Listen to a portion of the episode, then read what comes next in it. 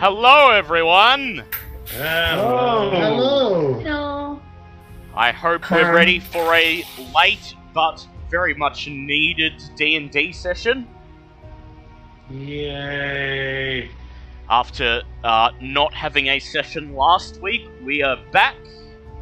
The party has sailed along the eastern coast of Chult upon the ship the Good Fortune and has arrived at the mouth of the great river leading into Mezro, the River Olung. You have sent the ship back to Port Nyanzaru to uh, prove to uh, prove to the merchant princes that it can indeed make a voyage undamaged and on its own, and hopefully enter it into the uh, mercenary navy of Port Nyanzaru. You have set up camp on the beach, just out of sight of anyone who might be passing from the ocean, using the thick canopy of the jungle as cover. And you've just finished having a long rest after a night camping out rough. During this night, we had a small off-screen side quest for Bulb and Bobbit, which I did not stream. The events of the side quest may come up later, and if they do, I will uh, summarize them. But for now, our audience should just know that Bobbit and Bulb have adventured off-screen during the night, while the rest of the party remained in camp. Yep, just a nice little wander through the jungle. Nothing bad happened. Don't worry about it. Yes, All is nothing, well. nothing out of the ordinary. Nope, nope. Nothing relevant to the main story of the Death Curse, at the very least. So, Hmm. Here we are. Our story continues as the sun comes up over the horizon, turning the water of Kitchener's Inlet a bright, sparkling pink, and already the tropical heat of the jungle begins to well up around you. And you all emerge from your tents onto the beach on the edge of the jungle, already drenched in sweat and not quite feeling as if you've slept at all, your skin raw, red, and itchy from insect and mosquito bites that have plagued you all night. From your spot on the beach, you could see, peering over through the jungle canopy, the top vine covered crumbling stone spires of the walls around the city of Mezro, letting you know that your destination is but a short walk through the jungle ahead of you. And so, as you all crawl out of your tents, yawn and stretch and gather in camp, what do you do? Um. Well, I already removed my curse. Yep. So, Before you went to bed, you removed your curse that the uh, hags placed upon you, and you emerge out onto the beach looking fresh and new, or about as fresh and new as one can be, having slept rough in the Chultan jungle. Right now, I'm just very happy that my clothes shrunk, so I'm technically wearing shorts instead of pants. yes. um, I guess Bulb will fly up to a tree and just have a look around while everyone else is Yes. waking up. Yes, sure. Uh, Bulb, as you fly up into one of the nearby trees, I would like you to please make a perception check with advantage. Oh, that I can do. That I can do. Jesus. Uh, get the nat ones out of the way now. Uh, No. 11. 11. As you perch up on. As, as you journey a short distance into the jungle, flap your wings and perch up on top of one of the gnarled trees that hangs over the canopy. You peer ahead, squinting your eyes, and you can just make out the outer borders of Mezro. About. about a half hour to 40 minute walk from your campsite in the midst of what appears to be a patch of very dense uh, very dense, very wet looking swampland. In fact, from where you're standing, it appears that the city is half submerged in murky swamp water. Oh, okay. Delicious. Gaining entry to the city would likely require you to either wade through this swamp or uh, either swim or boat past it. And it's at this point you remember that in amongst all of the supplies that the merchant princes supplied you with, they did include a folding canoe. That's Oh, yeah. true, True. But would the folding canoe be able to transport everything that we have with us? Most likely not everything, but the party at least. You could leave your stuff perhaps here on the beach as, you know, a sort of temporary home base. Uh, well, uh, as I go back and inform everyone, I do tell them that, uh, considering we had to cross a river, uh, I have stocked Water Walk, which would Oh. give 10 people the ability to walk across water. Ah, Oh, yes, very well. nice. And I was considering that the scroll we got from the, the merchant princes that gives us a you know, free spell. I considering taking uh, water breathing as a ritual spell in case there was any places we had to go to that were submerged under the water. Which today here it is. Yeah, I haven't done that. I haven't done that yet, but I am definitely considering that one as an option, just to give us more to work with. Well, water walking would also allow you to uh, bring your mounts across and actually bring all of your camping gear and stuff with you into the city. Oh, So if you do Yeah. end up spending the night in the city, you would have all your stuff with you. Um, oh. Let's get let, let's see what everyone else is doing first. Uh, we did not have Zinhorn uh, here for the session journeying to Mezro. He spent most of the journey below deck, and since arriving, has been uh, carefully getting to know the surrounding area. Zinhorn, what do you do as you make yourself shown in camp for uh, the first time in seemingly quite a while? So just taking the surroundings, just see what's like, what type of surroundings, what's like, what's going to be best suited. Um, just yeah, just trying to figure out a way to deal with swampiness because the area that I'm from isn't really that wet. That's correct. Zinhorn, please make a nature check. Yeah. Nature check.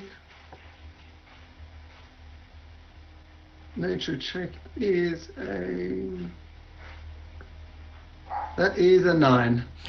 So while everyone else is getting ready, you continue just scouting the area around the camp and walking up the beach to the edge of the jungle, examining the trees and the plants, looking for tracks, and you've been doing this ever since the party arrived last night. And um, so you determine that this part of the jungle at least is primarily swampland. While from the beach it looks like uh, just looks indistinguishable from pretty much any other patch of jungle. Once you enter, you notice that the ground is covered in um, puddles of muddy water that are at the very least a couple of centers, couple of centimeters high, uh, soaking into your boots. Uh, rivulets of water drip off the leaves and branches of the trees, and the humidity is much higher here than it is even out on the beach. The heat is stifling, but the air is also very wet, and your skin is already uh, covered in a thin layer of perspiration. It's likely that if you're going to spend any period of time in this portion of the jungle, you'll need to make sure you put on insect repellent and not overdo the physical activity, as it would be quite easy to tire oneself in this humidity, and this is combined with how treacherous the swampy terrain might be. So, is there anything anyone else would like to do before you set off for Mezro? I'm assuming you're all pretty eager to get into the city itself and find out what mysteries await, what answers it can tell you about the death curse. That too, I suppose. You asked me. Um, I'll wait until I get in the city to do looking Yep. at stuff. Anyone doesn't. No one has any specific preparations or anything? Mm, Um, one quick question. Can you tell me what the stage of the death curse is? Same as it was last is it time. It's appearing? still it's still minus five to your max Ah. HP, but you have noticed that while you've been able to mainly conceal the developing uh, pox underneath your armor up until now, you're quite disheartened when you wake up this morning and start to see and, and see that patches of grey putrid pox have started to spread along your arms and legs as well. yeah, Uh, that's always attractive. Oh yeah, I got stuff. Mm-mm. So, uh, anything? So you'd like to bring everything with you? Pack up the camp, bring all your supplies. If we can. Yeah, may as well. I can cast it on 10 beings, so it doesn't necessarily need to be me because I can fly. Ava can fly. Yeah. That said, anybody keep that in walk- mind that this would be sustained flight because it seems to be pretty much most of the city is submerged in the swamp. So, might be worth casting it on yourself just in case. That's true. No, may as well. I'll cast it on everyone. We can walk across the water. Yep. So you cast Actually, it. if water Yep. Sorry. Go Mm. ahead. uh, I'm just checking if water walk can be a ritual. Uh, yeah, no, it is. It is. Because, uh, so for obvious reasons. Uh, yes, when it has. Yeah. Oh, it's a ritual. Yeah, so Yep. yeah, I cast it as a ritual actually, so I don't even need to use. Yep. So while everyone else starts to pack up the camp, fold up the tents, stow the rations away, and prepare the pack animals that you've brought along with you for the journey, you prepare the ritual of water walking, and you cast it upon all members of the party, uh, plus your pack animals.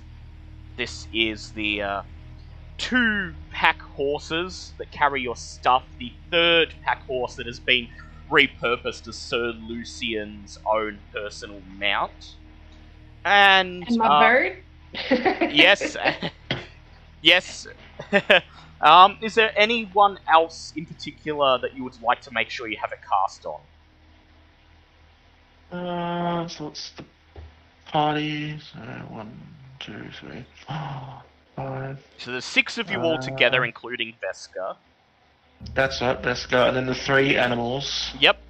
Well, That's nine. wait, three or four? Because Well, there's the- Duncan count as most well. Well, are you casting it on Duncan, or is he able to move through difficult terrain? Uh, On... Actually, yeah, no, he can move through difficult terrain without any problems. So yeah, so I'll fine. allow him to just swim through the swamp water. Yeah. And my giant lizard doesn't need it because he Yeah. can swim. So Zinhorn can transform into something that swims. Um, Ava, do you intend to ride your cassowary? uh, yes. okay, I'll cast it on Cassari then. Yep. Ava's cassowary, quiet as usual, mostly unseen, purrs in appreciation as you cast the spell upon it. And then you stand on the edge of the jungle, ready for the journey into Mezro. Any last minute preparations? Um, I don't think there's really anything that I can do really. 'Cause We don't have any repellent.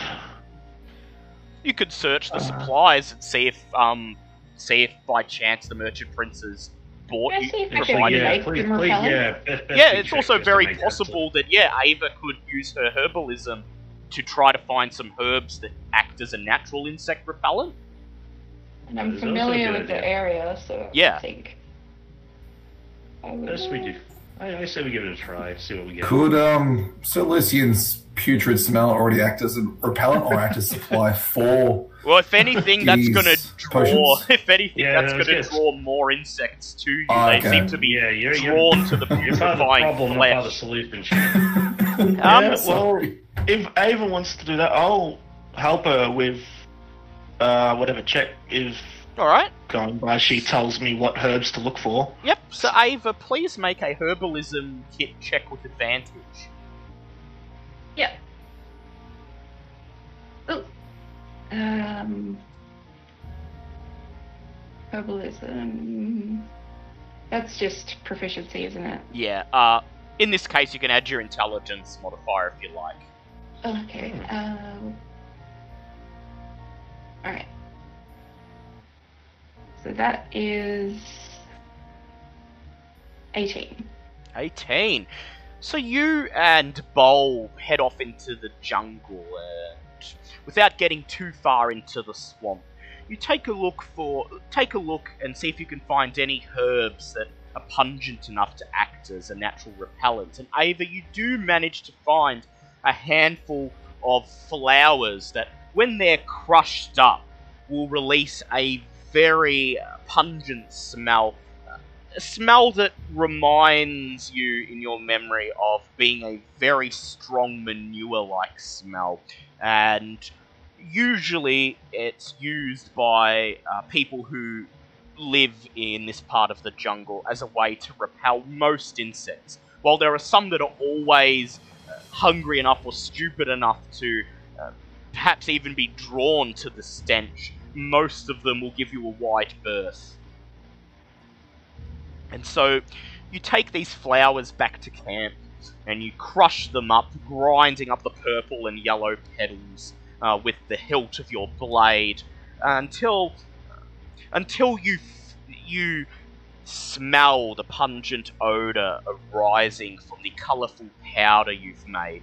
You mix this with some fresh water from your rations, liquefying it, and then you all take a moment to splash some of this concoction on your faces and on your arms, legs, and hands.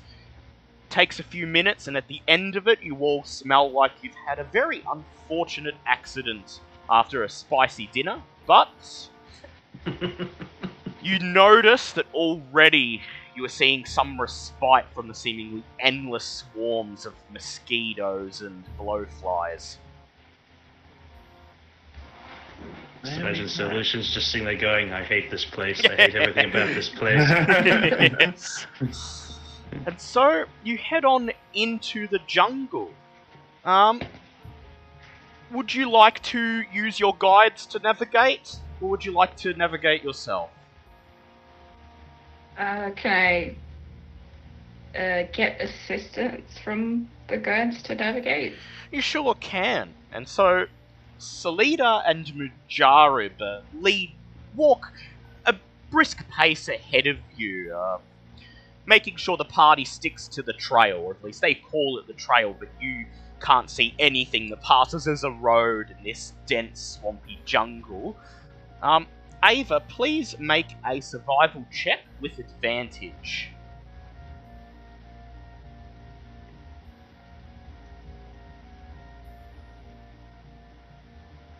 Survival. Uh, 26. Following along with your following your guides, you manage to lead the party through the jungle and for the most part manage to keep everyone on dry land. You continue this way for about 20 minutes until you see your destination. An ancient city sprawls before you. Crumbling walls form a circle divided into four quarters with a gargantuan vine covered temple at its center. Maze of ruins lies beneath. The buildings are half flooded and draped in thick jungle foliage. To the northwest, smoke rises from a small shanty town slumped on stilts just outside the city walls. And so from here, you can see the great lost city of Mezro spread out before you.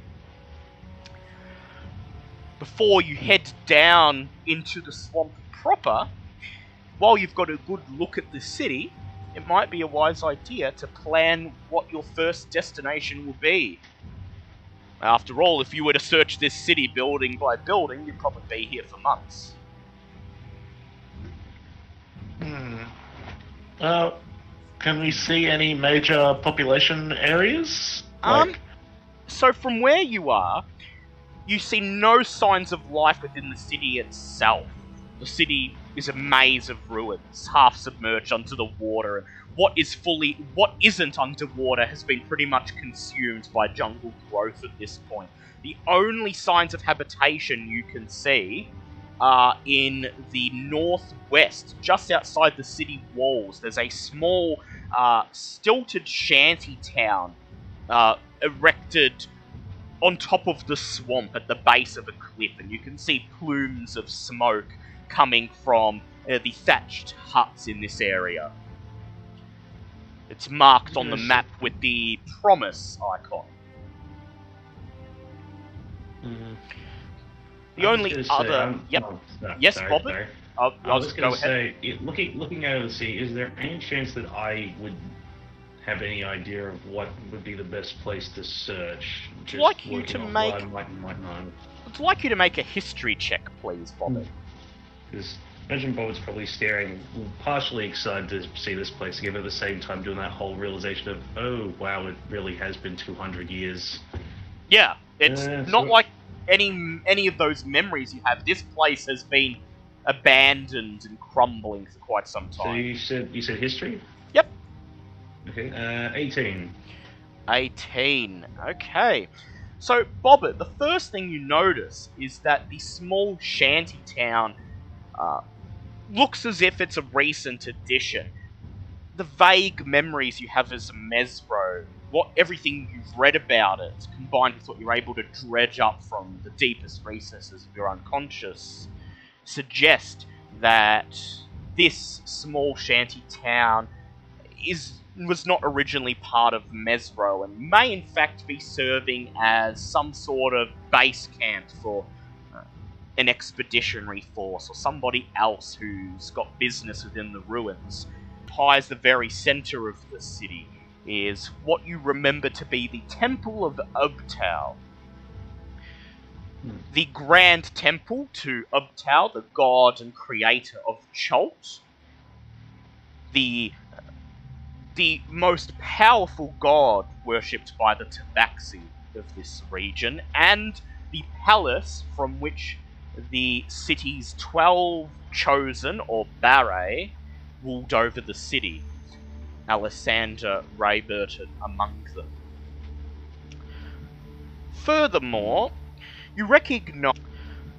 Furthermore, you recognize in the northeastern quarter of the city very far away, to pressed up towards the edge of the northern wall, a large dome-shaped building that you vaguely recall to be the Royal, Royal Aviary. And as you look at it, fragments of memory stir in the recesses of your mind. Memories I was, I was of gonna say, isn't this where I live? yes. And once Bobbit so points, wouldn't I be more familiar with the area? Yes, as once Bobbit Mm. points it out to you, Ava, that's when you recognise that Bobbit is indeed pointing at the building that serves as your tribe's home. However, Bobbit describes walking through rows and rows of gilded bird cages, feeding and playing with all sorts of vibrant bird life, although you remember it being more like an indoor village where the large bird cages have been repurposed into huts that Aarakocra uses as their homes. Huh. The rest of the city, from looking at it, appears at this time to be either unnotable or beyond repair and not worth your time to search. Hmm. So we have the palace, the recently addition, added shanty town, or Ava's village. Yep. Either way, you'll have to pass through the outer. You'll have to pass through the uh, swamp water to get into the city itself, but what do you guys think would be a good uh, first destination? Mm, as much as I really, really personally would want to go to the uh, palace part, I'd imagine Ava's Village is probably a good place. You know, get a good foothold Yeah. with the, you know, catch up with the locals, It's see the probably a good idea. Very well. And so, agreeing that Ava's village, or the Royal Aviary, is the best place to start, you begin your descent from the hill you're on down into the swamp below. Your feet touch upon the surface of the murky water, sending ripples across the brown drink. And without any effort whatsoever, you simply walk across it as if it were solid ground until you enter the city proper. I'd like you all to make perception checks, please. Okay. Uh, nope. A nat 20. Ah, well, I'm on the other end of the scale. That's a nat one for me. I'm clearly preoccupied with many, many things. I, I can't read at the moment. Um, I think it's plus four. yeah, should Um, be. Go Or 15. Yep, and how did Sir Lucy go? Be back. I got 17, so that's a pass. 18. Yep. Zinhorn,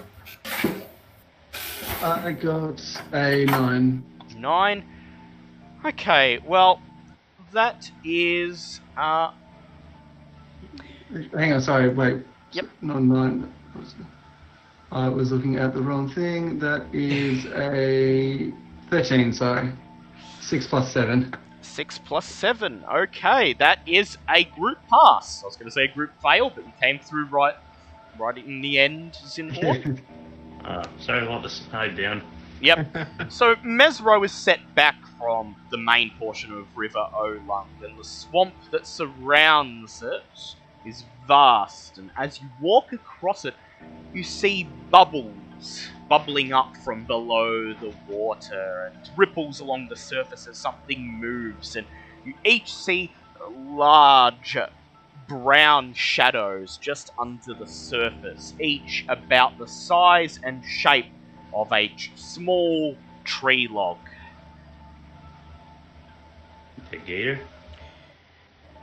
It appears that the swamp surrounding Mezro is infested with crocodiles. Nice. Yeah, the gator. And as you walk across the water, they seem to sense the vibrations your feet make on the surface, and you notice several of them not rising from under the water yet, but very, very slowly turning and beginning to make their way in your direction. Uh, yeah. Would I be good to advise what whatever we should do in this area? Well, see, Ava, in your experience, you usually just fly over this part, but you do know that the crocodiles, uh, the crocodiles will generally only be aggressive if they think they're under threat or they're hungry.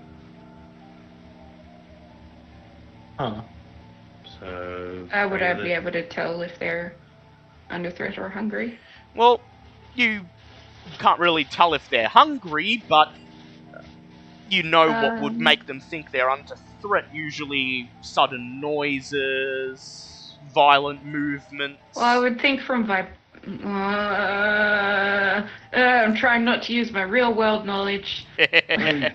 Probably, I was gonna say as a ranger, you probably could yeah, do it. you probably away it. do actually have that knowledge though as a ranger. So Yeah, you, you, Well, I would you think can, I would think from vibrations and them approaching that they would be hunting.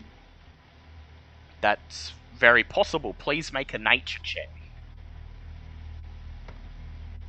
Okay, that is a 16 plus. Where is my major? Plus six. So 22. Is that right? You yep, twenty two. Um, so you watch as the crocodiles slowly slim swim towards you, and it doesn't quite look as if they're hunting, because they're not really moving with purpose. Rather, it just seems to be as if they're slowly drifting towards you out of curiosity, just to check what the vibrations might be. Okay. Uh, well, I I know I can. I Just can the same, fly. you think it might be a good idea that the party moves slowly and carefully so as not to disturb them. Yeah. That would make sense. So I suppose at this point, Ava, you flap your wings and start flying overhead. Yeah. Everyone else, what would you like to do? If you'd just like to continue walking across the water slowly and carefully, you may make a stealth check. Otherwise, I'm open to any other suggestions you may have. I would like to. I'm assuming that the pack animals are like just in a group of three. Yes, and, and Sir Lucian's riding. Sir Lucian and Vesca are riding one of them. I would like to fly and land on the uh, one that is not mounted by someone. Get my rifle out and just, if any crocodiles get f- like within five feet of one of the pack animals, I would like to shoot near it to try and scare it off. Yep. In the meantime, would you just want the pack animals to continue going as they are, or would you like to uh, try to make them move a bit slower and more cautiously? Probably Uh, a good idea unless we really need to speed up. If we're moving Yeah. cautiously through their territory, it shouldn't be too much of a problem. Yeah, I might try and get the horse to slow down a little bit. Very well. Uh, in that case, I would ask you and Sir Lucian to please both make animal handling checks.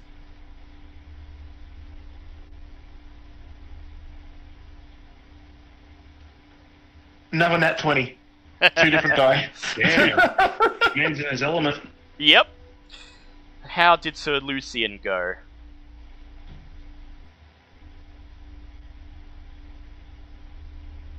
So M1 to make an animal handling check. That will be. I think you don't. I don't think you have proficiency in animal handling, so that'll just be a D20 plus your Wisdom mod, and that is a 16 for him. So yep. So that is a pass for both of you raise your fingers, shh, shh, calming the pack animals and making them move at an almost snail's pace, their footfalls making only the very softest ripples on the surface of the water. Zinhorn and Bobbit, how are you guys proceeding?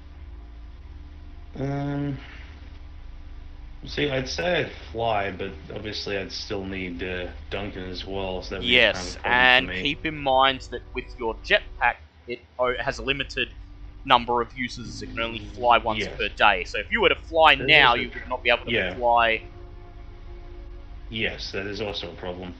Hmm. So probably just go quietly with Duncan as well, because they probably wouldn't go after Duncan due to the fact that he's mechanical, not. Yeah, but he's still he's still making vibrations on the surface. To be fair, they wouldn't really know he's Oh, mechanical. true. Um, that is true. as he's mechanical, though, um, I would ask you to please make a sleight of hand check to uh, control, manipulate the controls to slow him down to a more cautious pace. Sleight of hand, sleight of hand. Okay. Uh, seventeen. 17, his gears whir and grind as you pull a lever on the back of his neck and he moves slower and slower, keeping up with the pace of the pack animals. Zinhorn, how would you like to proceed? Just yeah, taking the caution, keeping your eye out, getting ready to sort of like do get out of the way. Yep, so please make a stealth check.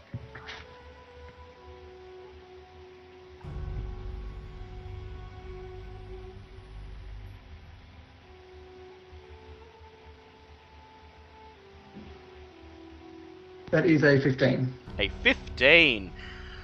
Lovely. So the entire group slows down and cautiously walks across the water. You notice that the crocodiles draw a little bit closer, but as you're now all moving much more slowly, any disturbance you're creating in the water seems to have uh, calmed down enough that they're no longer curious, and after a few minutes, as you draw nearer to the crumbling, vine covered outer wall of the city, notice the crocodiles turn around and lazily begin to swim away back into the swamp. You collectively breathe a sigh of relief as you pass through the ruins of what was once a great gate tower to welcome travellers and merchants from all across Chult and enter the city proper. The inside of the city is something of a labyrinthine maze. Even knowing where you're heading, it's very difficult to get a bearing on where you currently are.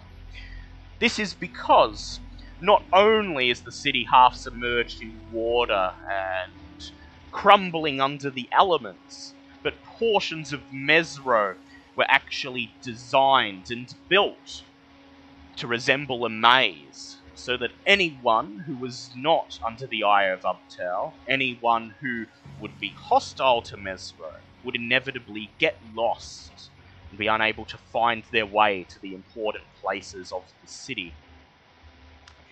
Hmm. And so, you may rely on you may rely on your guides to help you through this part of the city towards uh, Ava's village, if you like. Although both of them profess that they have no expertise in Mezro and are just about as just as likely to end up getting you lost as any of you are, even though their even though their experiences as guides makes them perhaps a bit more likely to help you find your bearings, or you can call upon Bobbit's uh, hidden memories and hope somehow. What if, I was gonna if say, I we're feel like finding Bobbit ways and to Ava- my village? Yes, but Ava, you usually feel- just fly there. You, you don't walk on foot through the city. Hmm. And I mean, Um, you, I'm if happy you to if, work- I'm hap- if if you want to fly there now, Ava, you can. But the way the city is built, with these buildings all shoulder to shoulder, it would be difficult for the party to follow you. So if you and Bulb would like to go on ahead, you can. But the rest of the party will still have to make their way through on foot. I've probably got to stay with the party because every hour we need to find dry land and I need to reapply the ritual. Yes, yes. Hmm. I'll Because stay with you. I I was won't gonna say, I abandon feel- you. I feel like between myself, Ava, and the two guides, we should be able to work this out. Although that being said, Bobbit is keeping an eye on uh, Salida after the Yes, yes. minor note from the uh, side quest. Yes, in last week's off-screen session, before leaving for their side quest, uh, Bobbit and Bulb noticed Salida, the um, the UNT guide, sneaking off into the jungle with a sending stone in hand. When confronted, when confronted by Bobbit, she professed that she was not up no, to we haven't, anything. actually, we haven't actually con- uh, no, you didn't. Yeah, Bobbit. Technically, just- I went. I went to her first sort of like a peace offering for mistrusting her. Might have warned her against doing anything against the party, and then I noticed her with the sending stone, yes, which and then you haven't is had a kind chance. of ironic. You haven't had a chance to confront her about it yet, but No. She's proved to be fairly useful up to this point, so you'll reserve judgment. Um, so That how is would you idea. like to proceed into the city? Um, I imagine I let the guides go up front. Probably. Is it Any- Huntsville? any checks to find out if it was going to be done with advantage because we have so many guides. Is that correct or no? Well, the two guides could assist each other, and so one Hmm. guide, which would probably be Salida, because she has the higher survival score, would do a check with advantage. yeah, I was going to say that it wasn't with advantage. Bulb would fly up every now and then and try and route out, map out a route. But if we have, if she's already got advantage, then there's no you- point. Okay, yeah, yeah. Bobbit could try to call forth any she, anything she can remember. If she's successful, this would provide a bonus to the survival check. May as well do that then first. Obviously no. So, Bobbit, please make a history check. The DC is 18. Oh, okay, okay, come on. And that's a nat 20. Holy shit. We're just getting flashbacks right now. now that you're in the city proper and you step off the water onto the dry land, the cobblestone streets that are overrun with moss and vines, and seeing the crumbling buildings that are half rubble, half half uh, plant, and mostly buried under rocks and trees and bushes. Memories of Mezro start to flood into your mind. You see these streets uh, filled with bustling crowds wearing robes of all sorts of vibrant colours, busy marketplaces, exotic smells, and tabaxi minstrels plying their trade on the streets. You get a rough idea of where to go and pass it along to the guides. Salida listens carefully, and then she silently nods. Musharib Musharib slaps a hand on his chest, grabs the hilt of his axe, and says, Ah! And if we can't find it, we'll just knock everything down until we get there. Yeah, Bobbit sort of glare, glares at him a little bit when he mentions that part. It's like, no? Maybe, maybe we do this without wrecking everything? Please? Musharib just sort of looks at you and frowns, hanging his head slightly. Um, I would like one of you to please roll for Salida. This will be a survival check, and she gets a plus nine on her survival. Uh, who wants to do that then? Mm, you can if you wish. Yeah, I'll do it then. Smithy, I'm going to send you the wild shape list. Thank you. I've been trying to search for it this whole time, and I just can't find where where it is. Is it with advantage? Uh, yes, because of Bobbit. Oh, Um, thank God. Or just having to Much remember better. exactly Uh, where the hell we have to go. That's a dirty 20. Dirty 20. Well, um, and so with Bobbit's mem- vague memories providing a dish, providing occasional input, Salida and Musharib carefully lead you through the maze-like streets of Mezro. Um, hang on, I'm just sending Smithy a link. Okay, uh, so Smithy, I'm posting the link in Discord. I'm sending it to you. Um, Thank you. uh, so this is the 5e tools bestiary, and just filter by creature type beast, and that's what you can become. Yep. CR limits withstanding, of course. You move through the maze-like streets of Mezro for seemingly hours. The sun had just come up when you began your journey, but already the shadows are starting to grow longer, and the sun hangs in the blue sky above, signaling that high noon is on its way. And as you press further into the city, the stifling heat grows more and more overpowering. Your clothes become drenched in sweat, and the incessant buzzing of insects fills your ears as the mosquitoes and blowflies, foolhardy enough to foolhardy enough to ignore your insect repellent, continue to bother you. As the insects do their very best to feast upon you, I'd like you all to make a survival check. You may do it with advantage as you're wearing insect repellent. Jesus Christ! Oh, Another nat Another nat 20. 20. yeah. jeez. I'm, I'm rotating through my dice now instead of just going with the same one over and over again. And so far, that's three different dice. I've got th- nat 20s. That's disgusting. I love it. you watch when we get to combat. No, oh, I, I got Yep. the- I got the Failed next- I got the- Failed. rolls. I got the Alright, next bit. so Lucius. Aced it. Yeah, my advantage, I got a.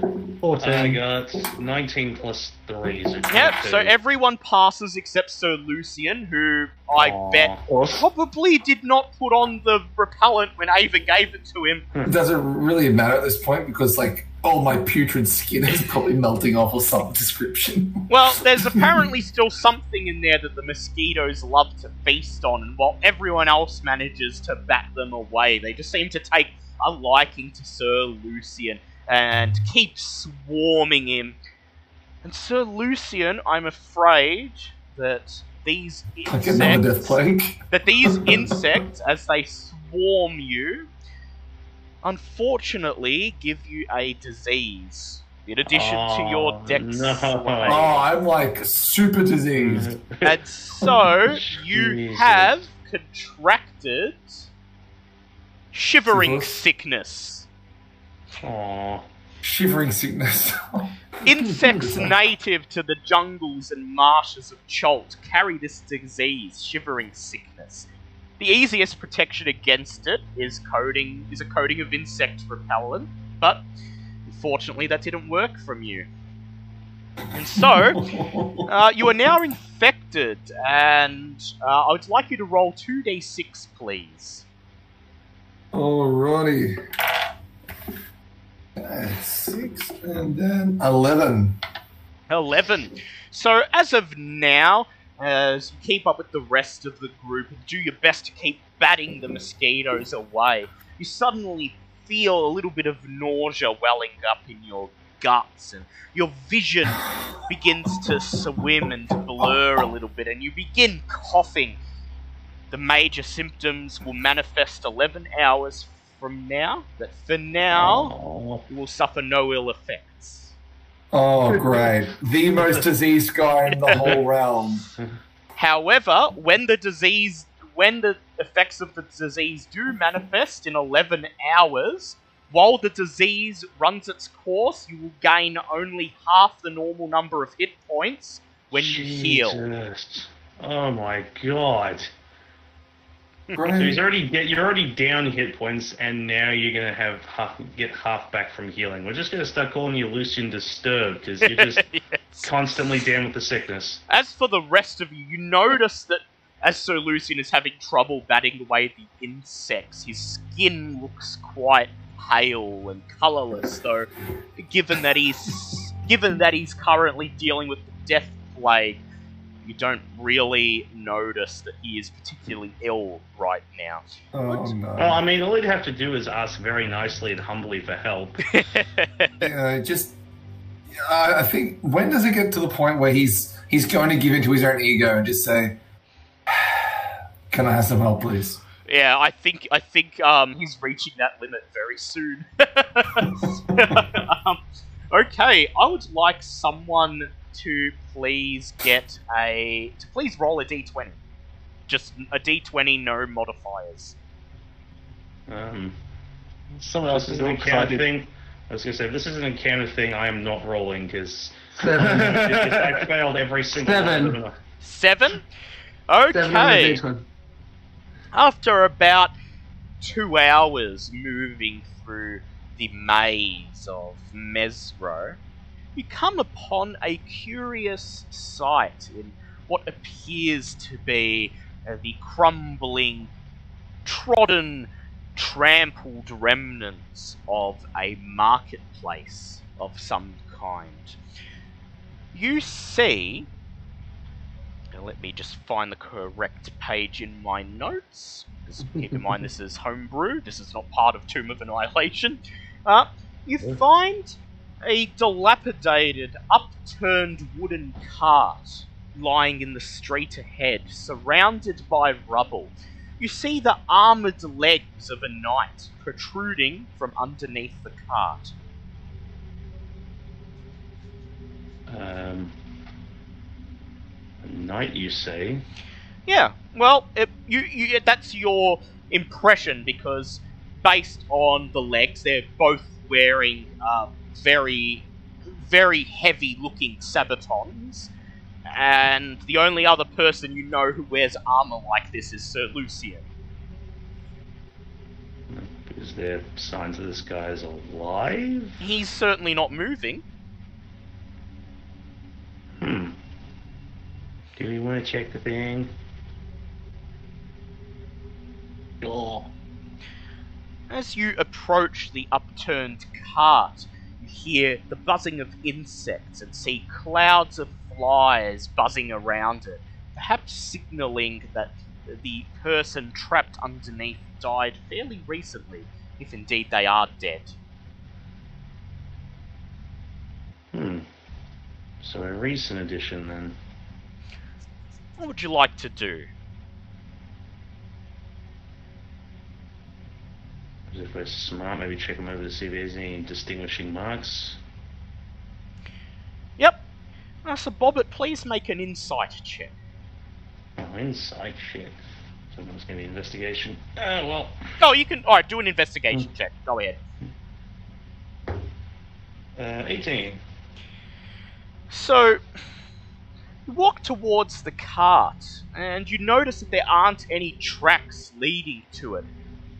You walk a little bit further afield, notice the tracks uh, digging into uh, the damp cobblestone, uh, leading up to a side street that branches off from this old marketplace based on that finding, it looks as if the cart was hurled from afar to crash down upon the person.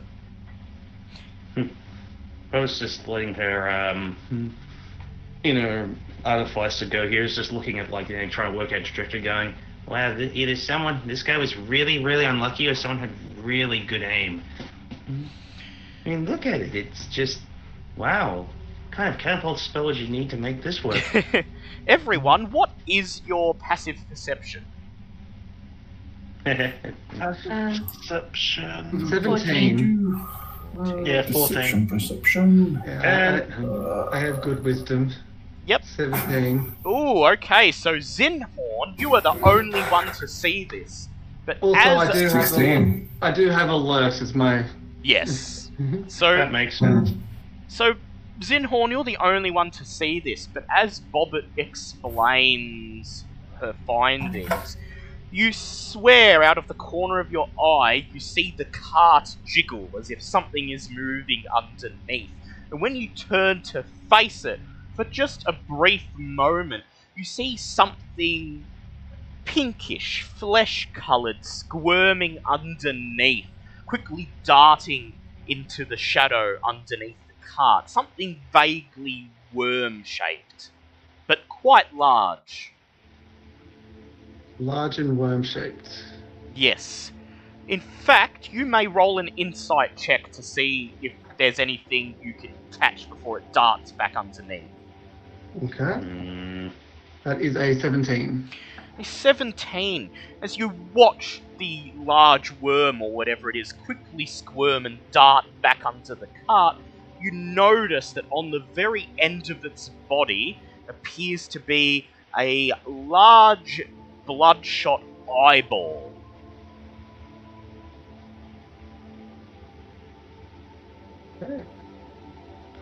Hmm. I just say we're being watched. And you point towards the cart. Yeah. But by, by the card? Under the cart.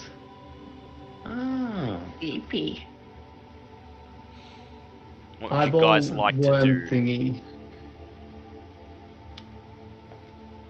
Well, that's interesting. I don't know, because my brain isn't working today. I'm so tired. Mm, You could just press on. You could just press on. And sorry, Kitty. I really wanted to do this at the normal time, but you know, yes. snap lockdown. But- But um, So, uh, was it an eye? Just an eye, or was it um? Eye on a Do you see- tentacle. yeah, basically an eye on the end of some sort of fleshy worm-like stalk. The eye was bloodshot. If it was explained to me, would I maybe be able to identify it? Uh, yes, you may make a history check with advantage. Uh, that was in that 20. Wow.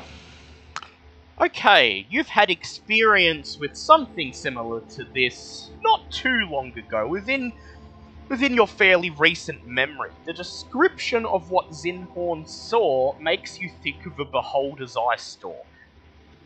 Yeah, I Oh. Yay. Oh dear. Hmm. So, what would you like to do? You may.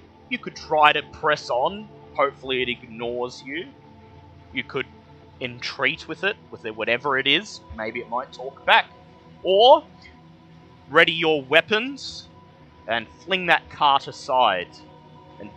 Uh, are Yep. there any identifying emblems on the armor? And what uh, condition is the armor in on the person? The armor seems to be in quite good condition. However, as for identifying marks, as you can only see the legs, you can't see any. If there were any, they'd probably be on the chest plate or the gauntlet. And what's the body under again? Sorry. Uh, It's- an overturned cart. oh, so and that's where this eye is, is it? Yes, yes. Oh, sorry. Yeah. Okay. Um, well, Bulb for one would like to get a look at this armor. So I I like do have some. the- Mhm. Uh, If we need to get the cart off in a very big hurry, I have a means to do so, but it would also disturb whatever is underneath. But it would also probably Oh. surprise it. And did you say that it giggled? No, it didn't giggle. It made no sound. but um, if you were to if you were to quickly fling the cart off, it probably would surprise whatever's underneath. Hmm. Um, So that would be a way to get the drop on it if you do want to attack it. I was gonna say I'm actually gonna just happily reach into my cloak and pull out Blinky, who's been hiding underneath it for the entirety of the time that we've been on this journey so far, because he just hasn't done anything, and see if I can describe to it what it is and see if it knows exactly what we're dealing with here before we start picking fights. You describe you describe what you mm-hmm. saw to Blinky. His eye stalks quiver, and he just looks at you with a look of sheer terror on his face, perhaps remembering your encounter with Xanathar, and then zooms back into your cloak. Well, Blinky doesn't like it, so if we want to kill this thing, go for it. Say the word, and here it goes. Well, uh, Bulb is going to flutter backwards to get some distance between. Make it look natural. He's gonna walk away, making it look like he's looking at the ground somewhere. Yep. So, yep, Yeah. that's fine. Uh, Bulb, I'd like you to make a uh, stealth check, please. Ooh, and as I'm walk. Oh no, but this is for sight. This isn't sound, is it? Yeah. Mm-hmm. Are we Damn it. are we gonna avoid this thing? Uh, we can't. We can't just. Yeah, I was gonna say we can't Yeah. just leave it alone if need be. Yeah, we can just. It, We it don't- does seem to know that you're present, but so far it hasn't making any made any move to burst out at you or anything. Well, I got a 17 to walk a little bit away to get distance Yep, between. that's it. Bulb is curious matter what about do. the armor, so Yeah, I am curious about the armor, but it's not a. I need to look at it type thing. Yeah. I'd say um,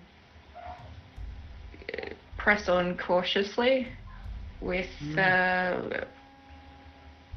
weapons readied. yep. Yeah, just make sure we're keeping an eye on it, but otherwise leave it be. We Yeah. don't need to pick fights with everything that moves. Very well. I would like, if if that's what you've agreed upon, I'd like you all to make stealth checks, please. So, Lucian, you make yours with disadvantage if you're wearing plate. Will I keep my 17 or roll another one? Yeah, keep your 17. Cool. Okay, so We That do is stealth. a 19 for stealth. 19. 19. is a sixteen. 16. Oh, and Bobbit, you make yours with disadvantage too, because breastplate.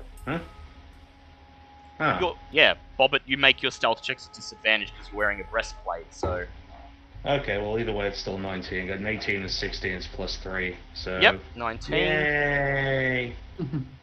Alright, so Lucian, how did you go? Failed by one. Yeah. Um, So I'm going ching, ching, ching, Yep, ching, yep. very stealthy. Yeah, it's So- more like you're walking along and just coughing the entire time. Just, yep, I'm fine. so one by Wait one, one by one, you slowly make your way through the ruined marketplace, past the cart, and nothing seems to jump out at you. At long last, it's Sir Lucian's turn. He, he waves at all of you and then sets off through the marketplace. He seems to be making good progress. Then suddenly, a fit of coughing takes over. He doubles over and splutters and catches his foot on a loose stone. He stumbles to avoid tripping over and ends up running the rest of the way through the marketplace, his armor loudly jingling. And this appears to be whatever sets off what sets off whatever's underneath Oh, the cart. There's a you hear you hear the sound of groaning wood, and then slowly something shifts the cart out of the way and snakes out of the shadows into plain view. Everyone, please roll for initiative. yeah, well, we can't say we didn't try. Eleven. Uh, uh, uh, uh, six. 11, 21. 6. Yep, Ava at 21, that's where we wanted to be. That is an 18. 18. Eesh, 12 total. Hey, that's that's that's Hey, pretty good for. Sir Lucian right now. He's in the Okay. middle of the order. I'm going to swap the music Yay! because you know we're going into Why not? Oh, wait, that's a, No. I didn't want to send that as a message to Smithy. Don't worry, Kitty, you're not the only one whose brain is turned off, turned off today. Um, It's going around. I think it's just because of my job. Um, okay. Oh. The cart is flung over, revealing a beholder zombie underneath. Oh. Its crap. eye Oh, stalks. fun. Where's my daylight spell? Its eye Ah, stalks quiver with delight as it begins to slowly hover towards you. As it does so, you hear you hear the sound of you, you hear some the sound of scraping stone coming from the nearby buildings, and then you see a pale-skinned humanoid peek down over the edge of one of the roofs, let out a long, flowing tongue, and bay at you. Ah! It Ah, is muffins. Ava's turn first. oh, shit. All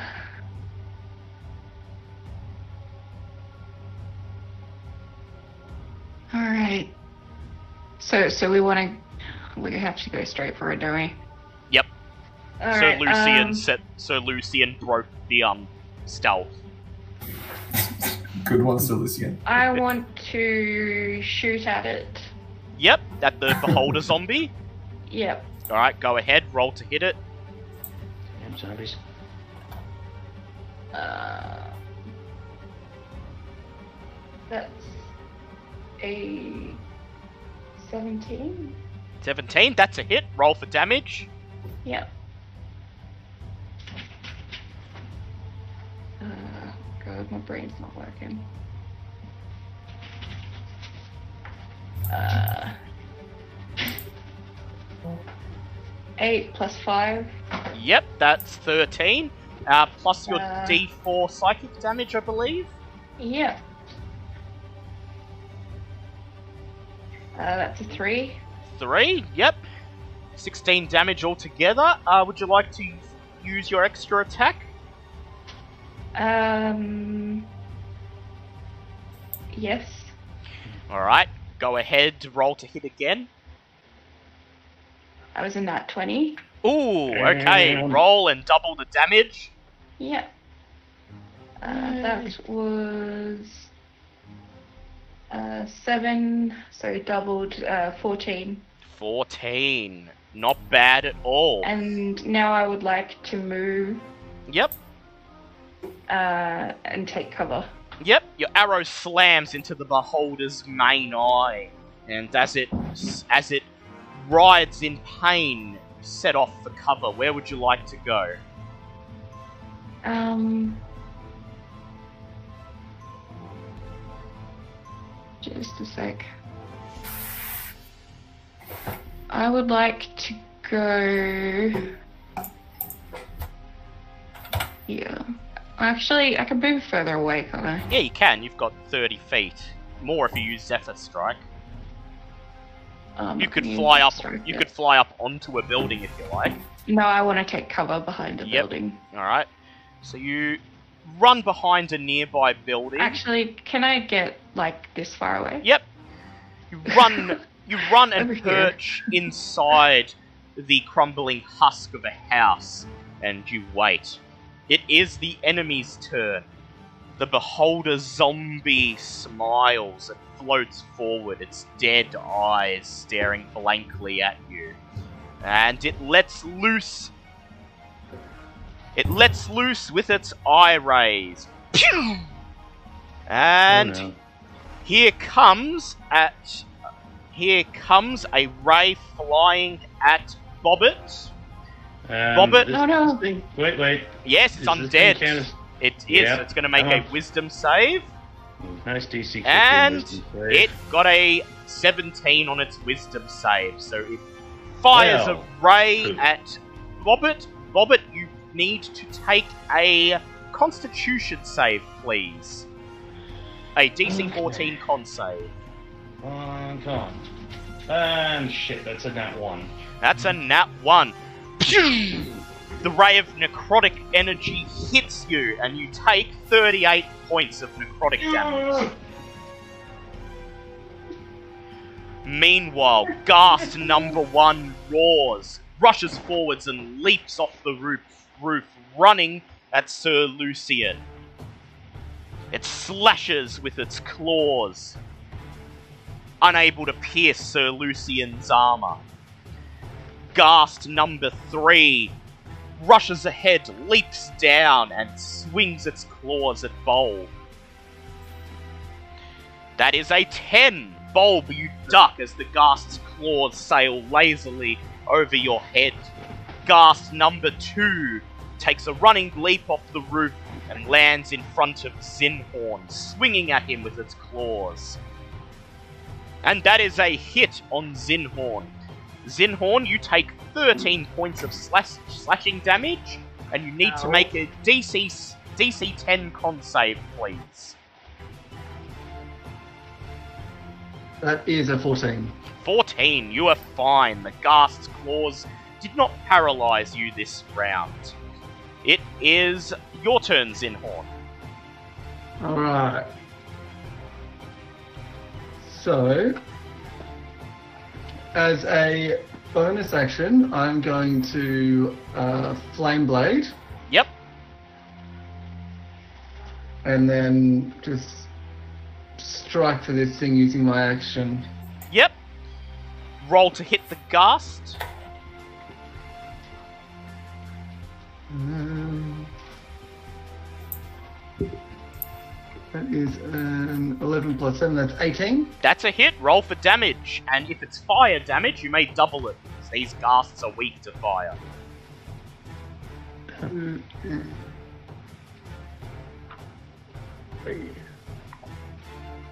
That is 2, 4, 7, 14 damage. 14 damage. Ah! roars the ghast as you slash it with your flame blade. It goes stumbling backwards, its skin peeling, revealing putrid flesh underneath. Would you like to move anywhere? Um, no, I'm pretty much surrounded, so. Yep, that's your turn. Very well, it is now Veska's turn. She looks at you all, look of worry on her face, and she says, "Ah, I didn't. I was hoping we wouldn't have to run into one of these again." And then she raises her hand and casts magic missile at the beholder zombie, hitting it for 14 points of force damage. Then she dashes away from Ghast 2, which attempts to hit her with an attack of opportunity. She ducks and sprints towards Ava. It is now your turn, uh, Sir Lucian. Huzzah! I'm currently locked into combat with a I? Yeah, with this Ghast one. Oof. Can I just swing it with my charge blade, but not without act? I'm not activating the charge. Yep, yep, go ahead, roll to hit. Alrighty, I got a 10. Oh, I think that's a hit. Uh, 10 plus your strength, No. yeah, that's a hit. Uh, 10 plus Ooh, your yeah, hit, yeah. yeah, that's a hit. These Ghasts, Alrighty. these Ghasts only have a DC of, only have an AC of 13, so. Oh, okay, beautiful. Okay, D8, isn't it? Yep. Six points of damage. plus your strength, so 10 Oh, points six, of damage. four. Yeah. Uh, would you like to use your extra attack to go again? I would actually. All right, That'd roll awesome. to hit. Alright, that is a 3 Plus plus. your strength, plus your to hit, which is just, unfortunately, a miss. The ghast hisses at you as you swing and it ducks. Bobbit, your turn. Okay, well, Bobbit's in a lot of pain at the moment because that took off two thirds of her health. Um, originally I was just going to take a regular shot at the uh, zombie beholder, but considering watching Veska's um, attempts at hurting it, I'm just, I think I might just do the same thing and just pull out the wand of Magic magic, missile, and go. Yeah, yep. Didn't have this last time. I meant hmm, at least at least I'm brave enough to try and fight this one instead of being terrified of Zenithar. So screw this thing. Just all of the magic missiles now. yep.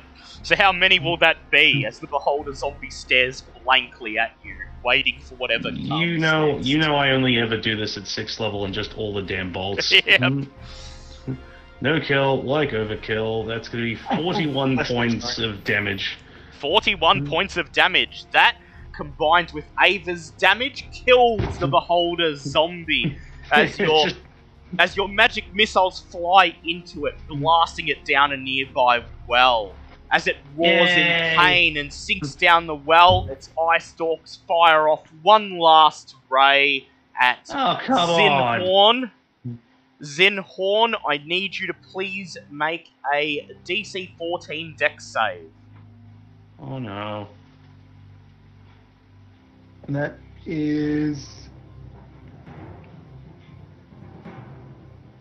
That is a 12. A 12. Pew! Zinhorn, you take 50 points of force damage Holy crap! as these beholder zombie goes down the well dead. So I'm down. You're down, make a death save. Zombie beholders aren't strong enough to instantly disintegrate you.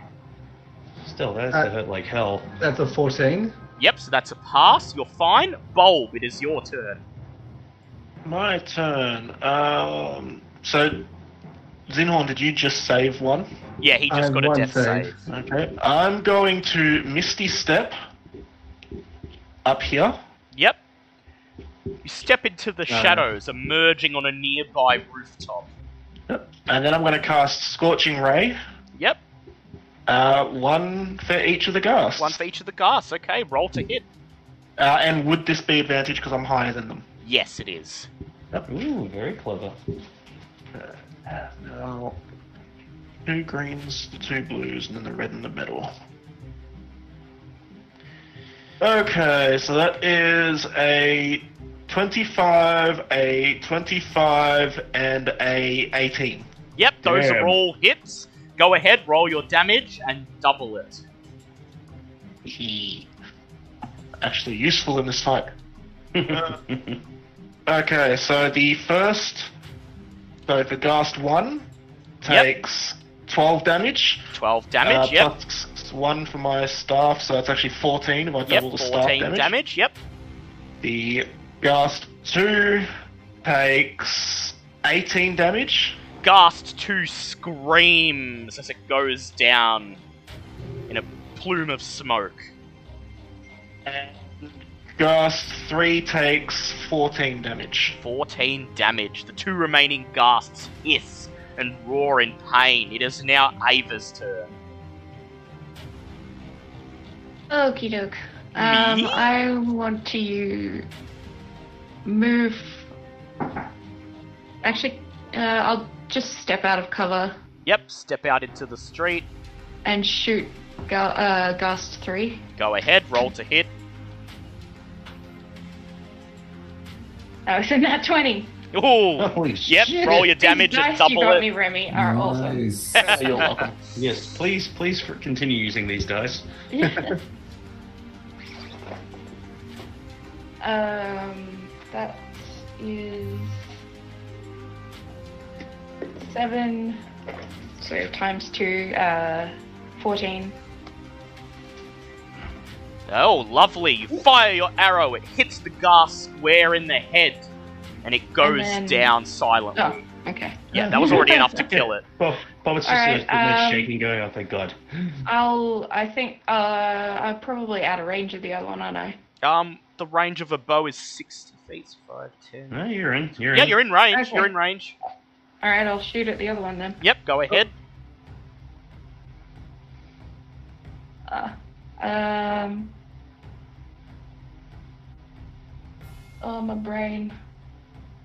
Seven plus eight. That's a hit. Fifteen. Roll for damage. Yay.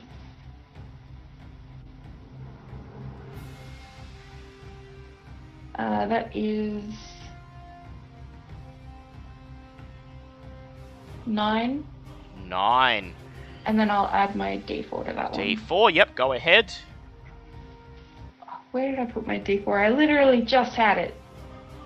I hate that. Uh, okay, there it is. Sorry. I'm tired.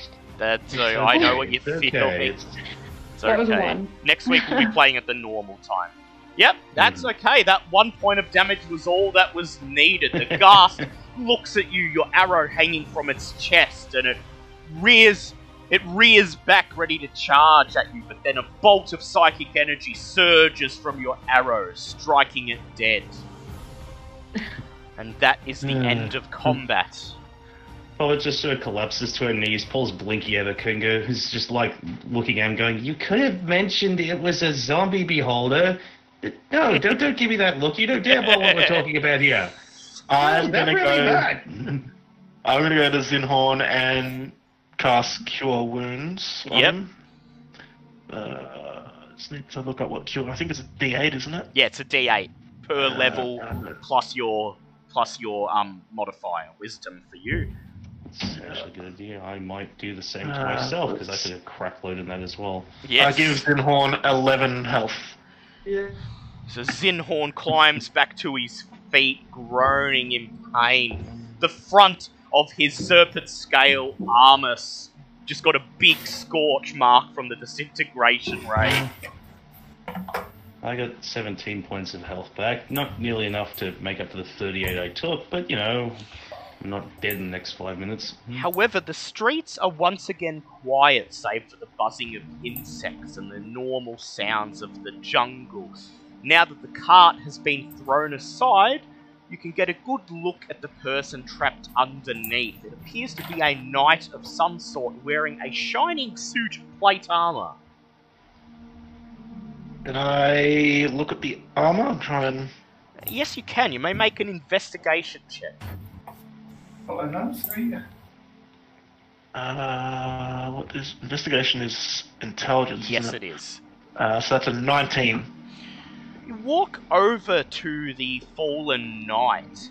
Uh, he's still grasping his sword. It looks like he was in, locked in battle with the beholder when the cart fell onto the both of them. Perhaps thrown either thrown either by one of his uh, friends who didn't care much about him, or another third enemy. And you notice that both the hilt of his blade and his chest have a singular mark upon them. It is a marking of what appears to be a metal boot standing on top of two crossed swords. Would any of us, perchance, know what this is? Bulb would likely not. Ava would likely not. However, Sir Lucian, you may make uh, an intelligence check because you may have seen this, being a officer of the Lord's Alliance. Ooh.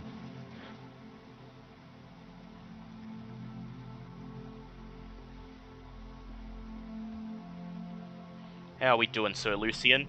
I know your intelligence is. is- I know your intelligence is plus zero, so just a d20. I'll roll it. Uh, so that's a 12. So, yeah, Sir Lucian uh, recognizes this symbol. And, Sir Lucian, you recognize this as a symbol of a mercenary group that you worked with uh, during your days in the military many, many years ago. Uh, this military group, last thing you heard, had reformed into an order of paladins, and their name is the Order of the Metal Sabatons. uh, fun. Uh, so. Okay. Uh, so, what condition is the top of the armor in? The armor appears to be in astoundingly good condition. It clearly has not been here that long. It- this guy may have died only hours ago. Hmm. Okay, well, Bob would like to.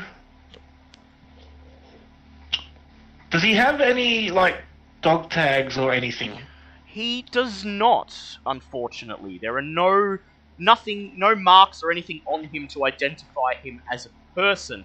But when you lift his helmet off his head, you find the you find the uh, beardless but very grim, stony face of what appears to be a Goliath underneath. Hmm. So, this is, like, really big armor. Yeah, Yeah. Ah, damn! I don't have speak with dead. Uh, would the armor fit in the It bag would, of holding yeah. that I have? It would. And as you lift the helmet off his head, you feel magical energy surging through your hands. Ooh. Oh, okay. Oh, I don't have identify. Uh, Druids don't have I do an identity. arc- I do have an Arcana check. Yep, go ahead, Bob. Oh, yeah, arc- sorry. I, thought that's, I forgot that's Yep. what we use Arcana checks for. Hmm. amongst other things. Do you but? Okay, so amongst you other- wanna amongst do it other- or- Uh, I'll do You it because? I'm holding it. Yep. Yeah, you're not holding the helmet. I'm just sitting there having a shouting match with Blinky. Uh, Just angry, disappointed parent yelling. um, I walk over to Bob uh, to Bobbit and go, um, sorry to interrupt, but can you do this for me? yep. Uh, I Bobbit, got a seven. on. You got a seven. Go ahead, Bobbit. Just sees you come over, and looks at you, goes, uh, sure, hold on one second. Just looks at Blink goes, this is not over. and that's an 18. Much better. Eighteen. So the magic, what Bulb described as magical energy, is not from an enchantment, but rather from the material. This is, Oh. from what you can tell, an otherwise ordinary set of plate armor, but it's made out of adamantine. Oh, oh, wow. Okay. As adamantine armor, it will uh, grant whoever wears it. Uh, it will grant whoever wears it. Uh, where's the armor upgrades? There we go. I have to look at my own table here. Uh, Yeah. Whoever wears it will get to choose between either resistance to critical hits or a plus one on con saves. Once you choose which effect, that is permanently what its effect will be. Now, does this require attunement, or is this just a It's bonus? just a norm. It's just a bonus from the material. It's this armor's actually Mhm. not magical. it's plate armor though, so it's only heavy armor, isn't it? Yeah, it's heavy I think armor. It's the getting a new heaviest. accessory. So yeah, so Lucian's getting this when it can be resized. Yes. Hmm. So, Sir Lucian, uh, what effect would you like from this adamantine armor? Would you like it to give you resistance to critical hits, or would you like it to grant you plus one to con saves?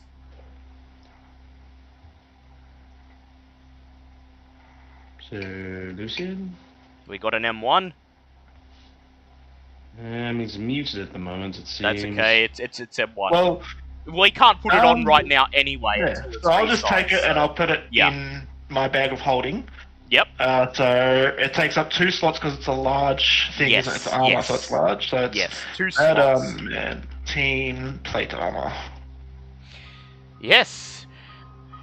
With that, you may continue on your journey, or perhaps you were about, you were ready to continue on your journey, but as you begin to walk through the marketplace, you suddenly hear a metallic swing as several swords are drawn in unison, and then a man's voice booms out, Halt!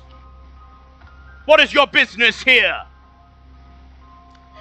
You look ahead, and in the haze of the humid air, you can see three.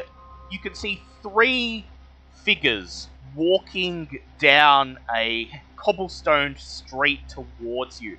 Each of them brandishing a sword, and each of them clad in identical suits of armor. Oh. Goody. What do you do? Hmm, Bowen will, hmm, I suppose, stand up, look at the knights, and go, Oh, hello there. What brings you here? The three. ac- hmm. Yep, yep. Go ahead. Finish. Just like, hmm, we just stumbled across your friend. He uh, looks like he had some unfortunate accident with these uh, zombies here. The three knights step out into the marketplace and they see the body of their comrade now stripped of his armor, which is now sitting in Bulb's bag of holding. They look at Didn't know you. that though. Yeah, they look at they look at you, although you cannot see you cannot see any expression, any hint on what they're thinking through their thick helms. The one in the middle, still brandishing his sword, barks, What is your business here? Uh, we have come to visit the local tribe. He says, And Yes, go go Bobbit. huh, I was just gonna say we're also here to explore the city on urgent business from the uh, from Waterdeep. Hmm. That true. Would you like Hmm. to would you like to name drop and push your reput would you like to name drop your status as Lady Silverhand's retainer? Oh, I suppose that's probably a good idea for a mercenary company. Yes. Just there, Vera Prude stands up and goes, "We're here on. We're also here on a official business from Waterdeep, and and as a retainer of Lady Silverhand, uh, we are trying to get to the local tribe to establish a foothold in this in this city." Please make a persuasion check with Mhm. advantage. Oh, oh, you shouldn't have. Uh, let's see, 15 plus 7, 22. Three knights look at each other. They take a few steps forward silently, still brandishing their weapons. And then they all stare in unison at Bobbit. Eventually, one of them shrugs his, sol- his shoulders and looks at the other two. All three sheath their swords, and then the knight in the middle simply, simply looks at you and says, the city of Mezro is under the domain of Lieutenant Yindala Broken Barrel of the Order of the Metal Sabaton. Are you aware of this fact? Mm, Bobbit's eyes narrow slightly and go, No, I had not been made aware of this situation. This Was this a, a recent uh, undertaking? The knight looks at his companions, then he looks at you. He says, Lieutenant Broken Barrel has had this post going on five years. Hmm. He says the penalty yeah. Penalty, the penalty for trespassing within the city of Mezro without prior written agreement from our order is death. Are you aware of this? Mm, I was not aware of such an order, nor was I aware of such a posting. No one had, including Lady Silverhand, had mentioned this previously. he looks at the other two knights and then he takes a step forward, his hand still on the hilt of his blade, and he says, Hmm. Given your status, I will allow your ignorance to slide this once, on the condition that you accompany us to promise immediately to meet with Lieutenant Broken Barrel and explain your business to her yourself.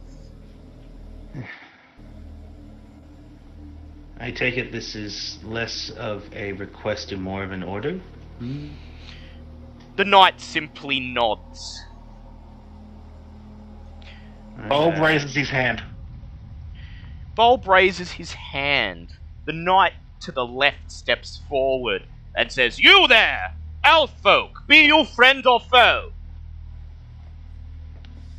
I befriend? Are you a member of this noble woman's entourage? No. I look around as if to just go, uh, well, I'm walking with them, aren't I? It's just. I do the I do the thing from um, even though I haven't seen it, Pulp Fiction. yeah, the He's- he's just uh, look looking around like, Um, yeah. Um, yeah, I, I yes, I'm with them, aren't I? He shrugs and he says, You're lucky the leader of your entourage appears to be a woman with sense and status. Otherwise, I would dash your head upon the stones of this very marketplace right like now and be done you with it. try. So say, I would sincerely advise against that. He is one of my closest confidants, and I would really hate for anything to have to get back to Lady Silverhand about the con- conductings of your order. Immediately, the knight reaches for his blade and he says, Are you threatening a conquest paladin of the Order of the Metal Sabaton? If No, you I'm just- me was gonna first, say- you I was gonna say, ignorant buffoon. And Bobbit's just sitting here going, "No, as a retainer of Waterdeep, I'm reminding you of your hmm, of your position and standings as opposed to my own. I would rather there not be any further hmm, ill conduct between us. We simply have we have business here in the city, and we would prefer to not have to cross paths. What please? All I did was raise my hand to ask a question, which I thought was polite, instead of just blurting it out. Under- the- understandable. He simply has a question. The middle knight raises his hand, signaling for his companion to simmer down, and then he looks over at Bulb and he says, Ask your question. How did your leader get the name Broken Barrel? The knights look at each other, and then, surprisingly, all three of them immediately burst into raucous applause. Okay, that was not the reaction I was That's, expecting, um, yeah, wow, okay. I'll take it. off The knight, the knight looks, the knight looks at you and says, "Lieutenant, Lieutenant Yindala Harkathi is able to break a barrel by slamming her head into it." Hmm. Interesting party trick. Mm-hmm. He then he then places his hand on the hilt of his blade again, and he says, "Now, will you be accepting our offer, or will it come to blows?" Well, I lean into Bobbit. Well, we seem to be going there anyway. We may as well take a guide. I would uh, prefer not coming to blows after what just happened. Yes, I'm less than 100%, but I'm still wary of these people. They seem less than friendly when it comes to the dealing with business, but I suppose everyone else on board with this? Cautiously. Yep. Hmm.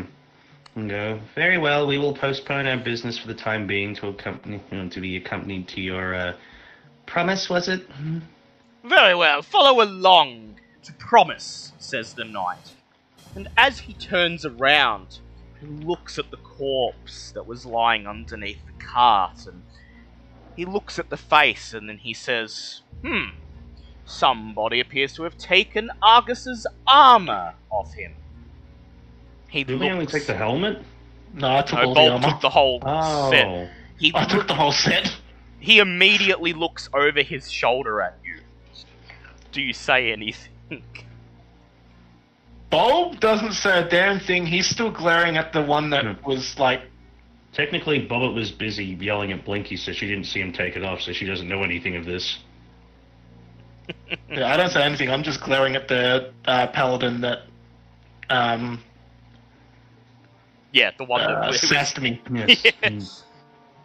There's si- I mean, so awkward Bobbit can, Bobbit silence. can say, so I was going to say, Bobbit Yep. can just look and say, We did just recently fight a zombie beholder. While it's not as powerful as a true one, there's no doubt it had some form of disintegration ray. Over a weaker set, it might have possibly destroyed his armor. I looks at Zinhorn and said, You you were hit by that previously. Oh, barely hit by it before, and it did a lot of damage, didn't it? It hurt. Bobbit, please make a deception check. Solid. Uh, that is a 19. A 19. The knight simply shrugs and he says, huh, If Argus was weak enough to be bested by the filth that inhabits these ruins, then he deserves no longer to wear the armor of this order. Hmm. Come along. So they lead you into the ruins of Mezro. There is awkward silence as you walk along behind them. They seem to know exactly where they are going, leading you through the vine choked streets, past pools of stale jungle water, and through what were once several grand bazaars and courtyards as they lead you towards promise. Is there anything you would like to do as they lead you to their settlement? Uh, you moved the wrong marker there. Oh, yeah, I did Yeah, move the wrong the- marker. yeah. That was the temple. wasn't it? no, the, Yeah. they're not strong enough to move the temple. We'd be, we'd, be prob- we'd be in a lot of trouble if they could. Um, I don't know. Uh, I'm just keeping an eye out to see if, as we get closer, I can count how many paladins there are here. Yep, very well. You walk in silence, not attempting to strike up conversation with them, and considering how how your relations with them have been so far, this is probably a good thing. Eventually, you, they reach their destination. A settlement slumps on stilts over the lake, straddling the old city and the jungle beyond. Its gantries scale Mezro's outer walls, while ramshackle jetties provide berths for boats on the water. On the muddy shore, a tavern has been raised among the intertwined roots of a giant eucalyptus tree, and you can see throngs of you can see throngs of members of the Paladin Order milling about in this ramshackle settlement, moving moving in and out of the tavern, chatting in the streets, transporting supplies, or simply standing at attention. Uh, I would like Bulb to please make a perception check.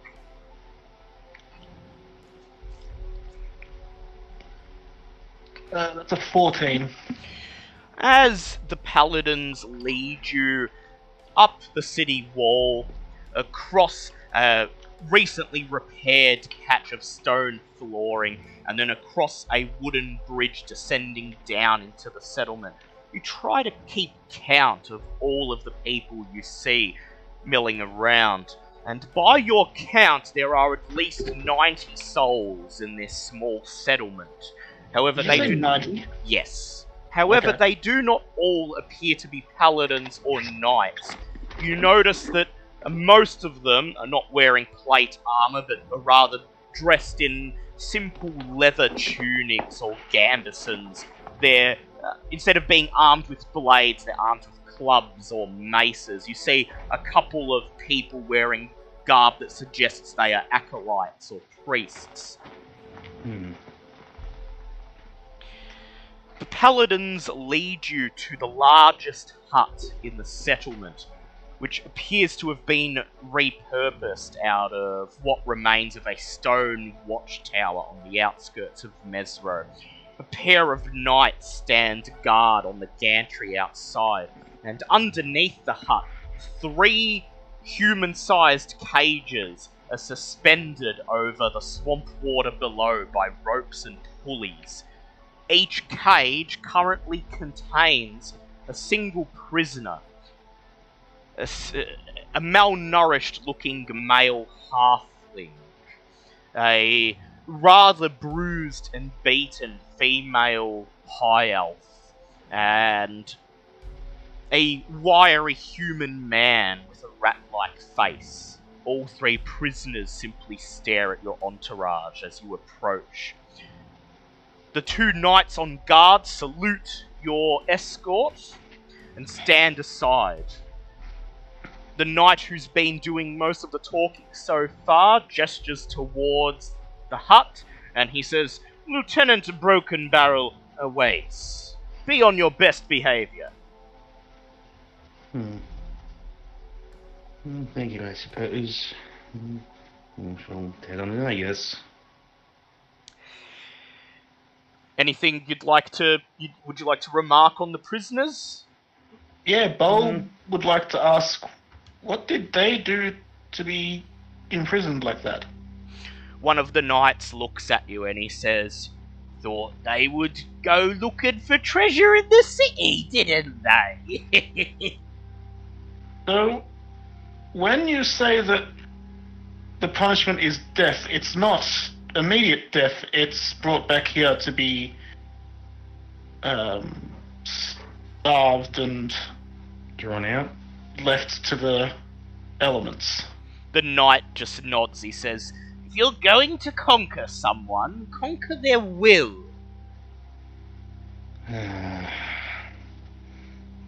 Olb just starts getting flashbacks. Mm. Just a squirt of tired sigh coming from Bobbit. Just. mhm.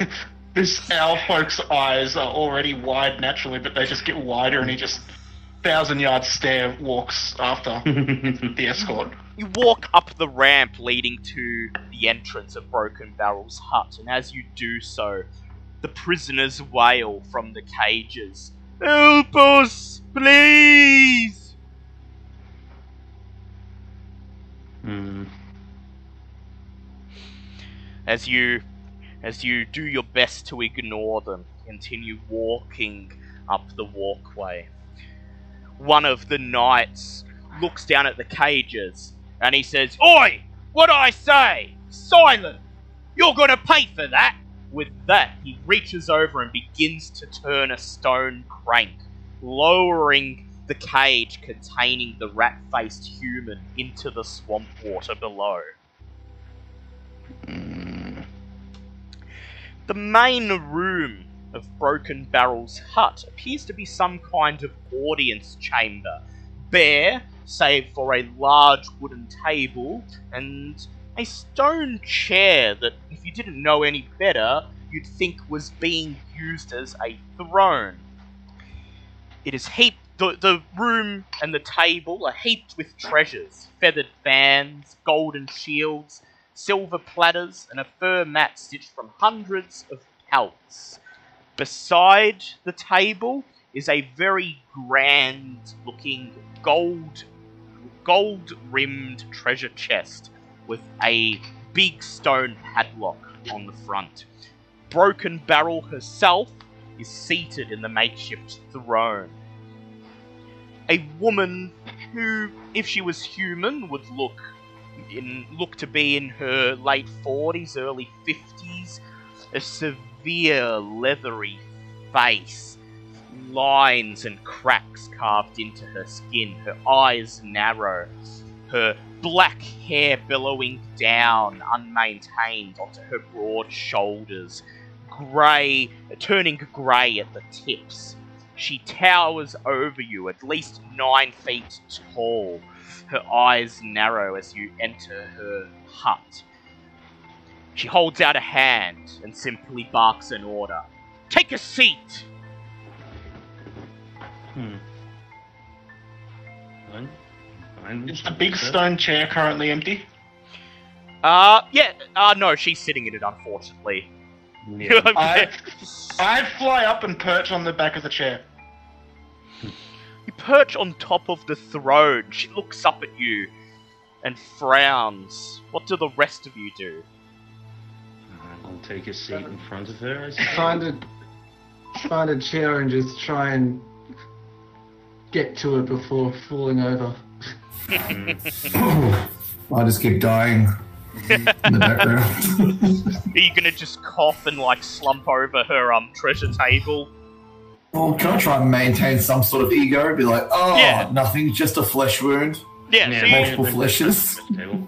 you cough over your your armor. You cough over your body and you brush dirt off your armor and arms, and you say, "Ha, hmm, "Just a flesh wound." As you pull out a seat and sit down at the stone table, Zinhorn and Zinhorn, Bobbit, and Ava. What would you like to do? Hmm. Hmm. I will take it. I will simply just take a seat in front of her and just wait to hear what this is going to be about. Because I'm sure this will be just delightful. Hmm. Um, yeah, I'll take a seat. Ava, I would like you to roll a perception check, please, as you take a seat. Oh no. Um. That is a nine. Would a naturally high perception do anything here? It's okay. She sees, she still sees some of this as Ava sits down. She's naturally drawn to all the treasure because this is Ava and it's shiny. And scattered in amongst the treasure, you notice a sort of trophy mounted on the wall of the hut. A wooden board containing a large eagle's head. Do I immediately fly into a rage? It's up to you. Do you immediately fly into a rage?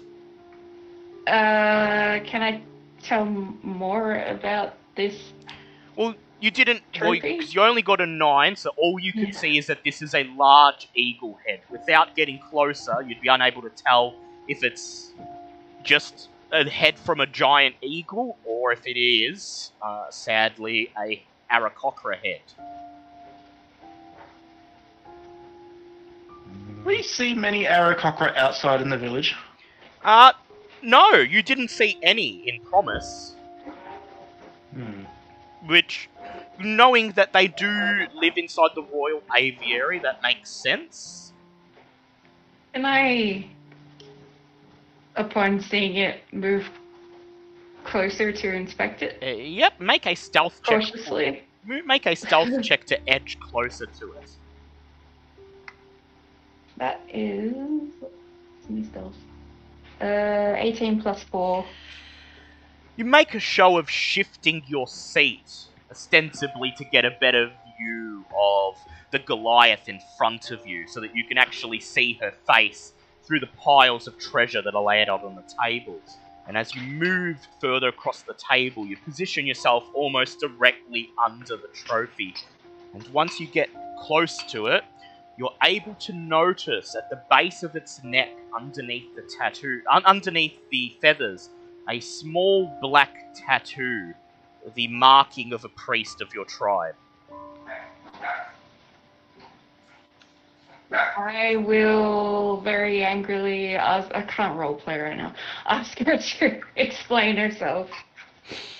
The Goliath looks at you, and then she looks at Bulb, and she smiles and she says, Oh, sometimes the bird folk can be fun little pests to hunt. And I murder her. Oh, I was going to say, oh, What armor is she wearing? Ah, from what you could tell, plate armor. I cast heat metal at third level. Okay then. it would seem that, it would seem that negotiations. Some would say negotiations have broken down. I think it's safe to say they never began.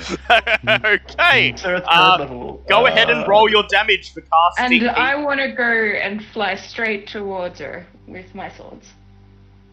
Very Uh, well. Um, I assume everyone knows what's going on at this point. In rage. Yeah, she's just gone, seen the thing, and just flown straight at them. But okay. Okay, okay, so I get to roll the damage straight away, uh, which is going to be Yeah. 3d8 because I cast it at third level. Um, it she has to make a Constitution saving throw, or spend as long as it takes to get out of her armor. Yep, okay. I'm going to have her make a constitution saving throw. Uh, let me get her stat block up because I should have expected Yeah. this, but I did not. Um, but luckily, Yeah, I I did mean, you- prepare for I get the feeling this is a massive mistake, but Yeah, I, it's yeah, how I- good people are. Okay, Yeah, uh, you, kind of, you kind of uh, dangled a corpse of one of Ava's people in front of her. That's uh, yeah, that was that was Yeah, never well- going to be an a good opening number. Okay. Uh, not Moon Moon. Okay. Um, she makes a She rolls. It's a con save. Yeah, come- Yeah. Uh, she rolled a 16. that's a save, but she still takes the 10 damage. She opens her mouth to say something else, but then Bulb raises his hands in the air from where he's perched on the back of her throne and barks the incantation for heat metal, and her sentence turns almost immediately into a scream of indignation and pain. She immediately stands up from her throne, reaches reaches for her back where you see a large where you see a humongous double-sided great axe which she immediately draws with a with a metallic swing. And it seems all pretense of negotiation has left her mind.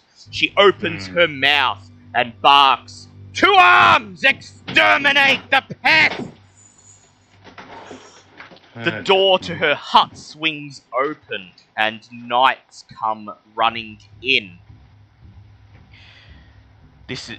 She looks at you as the knights draw their weapons. She says, This is your last chance. Submit now! Or fight to the death! How many are there? Uh, three knights have entered the room, but you know there are more outside. So just needs to go outside. Hmm. Do I have time to cast Cure Wounds on myself? again? Uh, actually, I'll probably just take a healing potion before we start this crap. Uh, you don't you don't have a chance to take a healing potion. Everything's gone to shit. If you make a movement now, they're gonna run you through with their swords. Okay. I can't think That's of a it. justifiable reason for them to kill any of my people. That is true, but Uh, Uh. someone's gonna have to either convince me to not kill them, or, Or yeah, or force I'm gonna you, kill them. or join in and Or help you. Um, you might be able to at least fight your way out of this hut and then just jump into the water and get away from the settlement. But Yeah, you'll have made just- enemies of this order for all your for all your time yeah. in Mezro. Fuck them. I was gonna say, yeah, Fuck them we, in the ass. I would say fighting would be a great option, except for the fact that we are smack bang in the middle of their camp. Well, I mean, you can you can fight your way out of this hut and then escape the camp. All you have to do is like just jump off this off the walkways into the water below. But you'd Mhm. have to Oh, the then make your way back to through use the the city. dragon is hardcore. Yeah, there is that is. Do we do we have a map for this or no? I'm going. I'm I'm currently in the process of sourcing a map.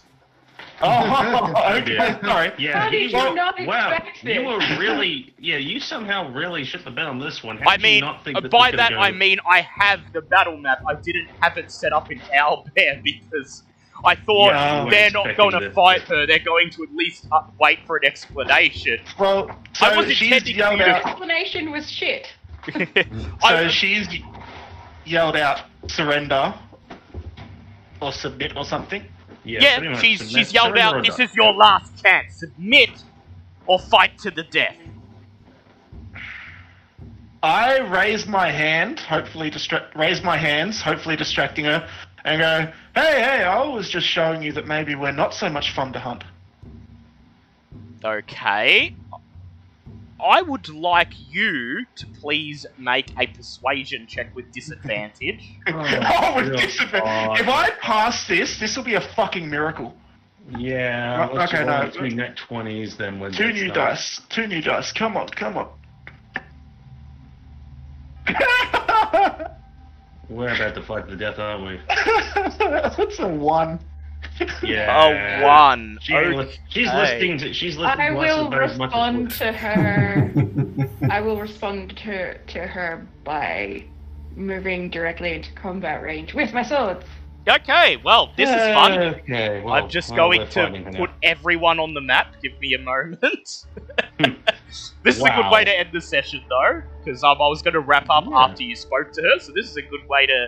Yeah, speaking. I don't. Yeah, well, speaking to her implies that we actually said anything. Because I think I have like the three sessions worth of content for Mezro, so this is okay. Mhm. So Ava could go here. Very well. Uh, I'm just going to add Bobbits to the map now, and then the knights. Sorry, bear with me. I didn't have. I wasn't intent. I wasn't expecting you to fight her here. I was expecting you to fight her next week in the uh, in the dungeon. But Yeah, again, you kind of. I don't know what you were expecting from dangling a dead member of Ava's family. That is in is front of entirely fair. That You- is- that wasn't so much as a red. You know how you normally have like the red rag in front of a bull. No, you basically just had a bonfire in front of a friggin' crate of TNT. I don't know what you were expecting I with mean, that, except for it to go to shit. I thought that maybe, like, you might wait for the explanation, but it's Her okay. explanation was shit. Well, her explanation so far was nothing. Well, it was that they were pests. We're not yes, pests. they were pests, and you were fun to hunt. But yes, okay, It's okay, a you. priest. Yes, I know he was the priest, but to her, he's just a just a bird person, which is which is Oh, yeah. uh, which is, I admit, justification to launch into a rage at her. So, yeah, you don't, you don't, you don't kill Yeah. a priest in uh, cold please blood, that's roll for not initiative as. Broken Barrel grips her double-bladed great axe, ready to fight, and the knights outside who escorted you here draw their swords. Fun, seventeen. 17 for M2. Uh, 11. 11 for Remy. So just to clarify, we all know what's happening here, right? We're not just going, wait, why is Ava flying into a rage? We, we Oh, I mean, you can put two and two. To, I mean, I know that Bulb and Zinhorn are probably. 17. Yeah. I mean, I think it's pretty obvious. Oh, Ava, did you actually point out the trophies to the rest of the party?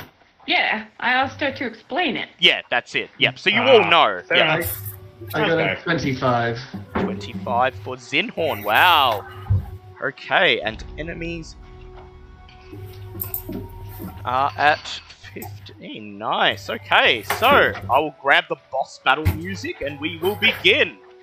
Oh, great. The enemies are before me. I'm gonna die in the first round. I do Probably, have yeah. to say, this is the first time you have actually caught me off guard. Hey! okay, but it's okay. I did prepare for this eventuality. Okay. Um. Smithy, uh, Zinhorn, you're up first.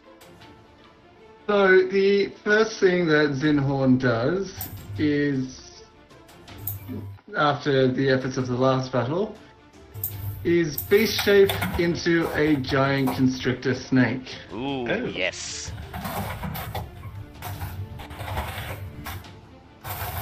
And then Um, Alright, guides with us.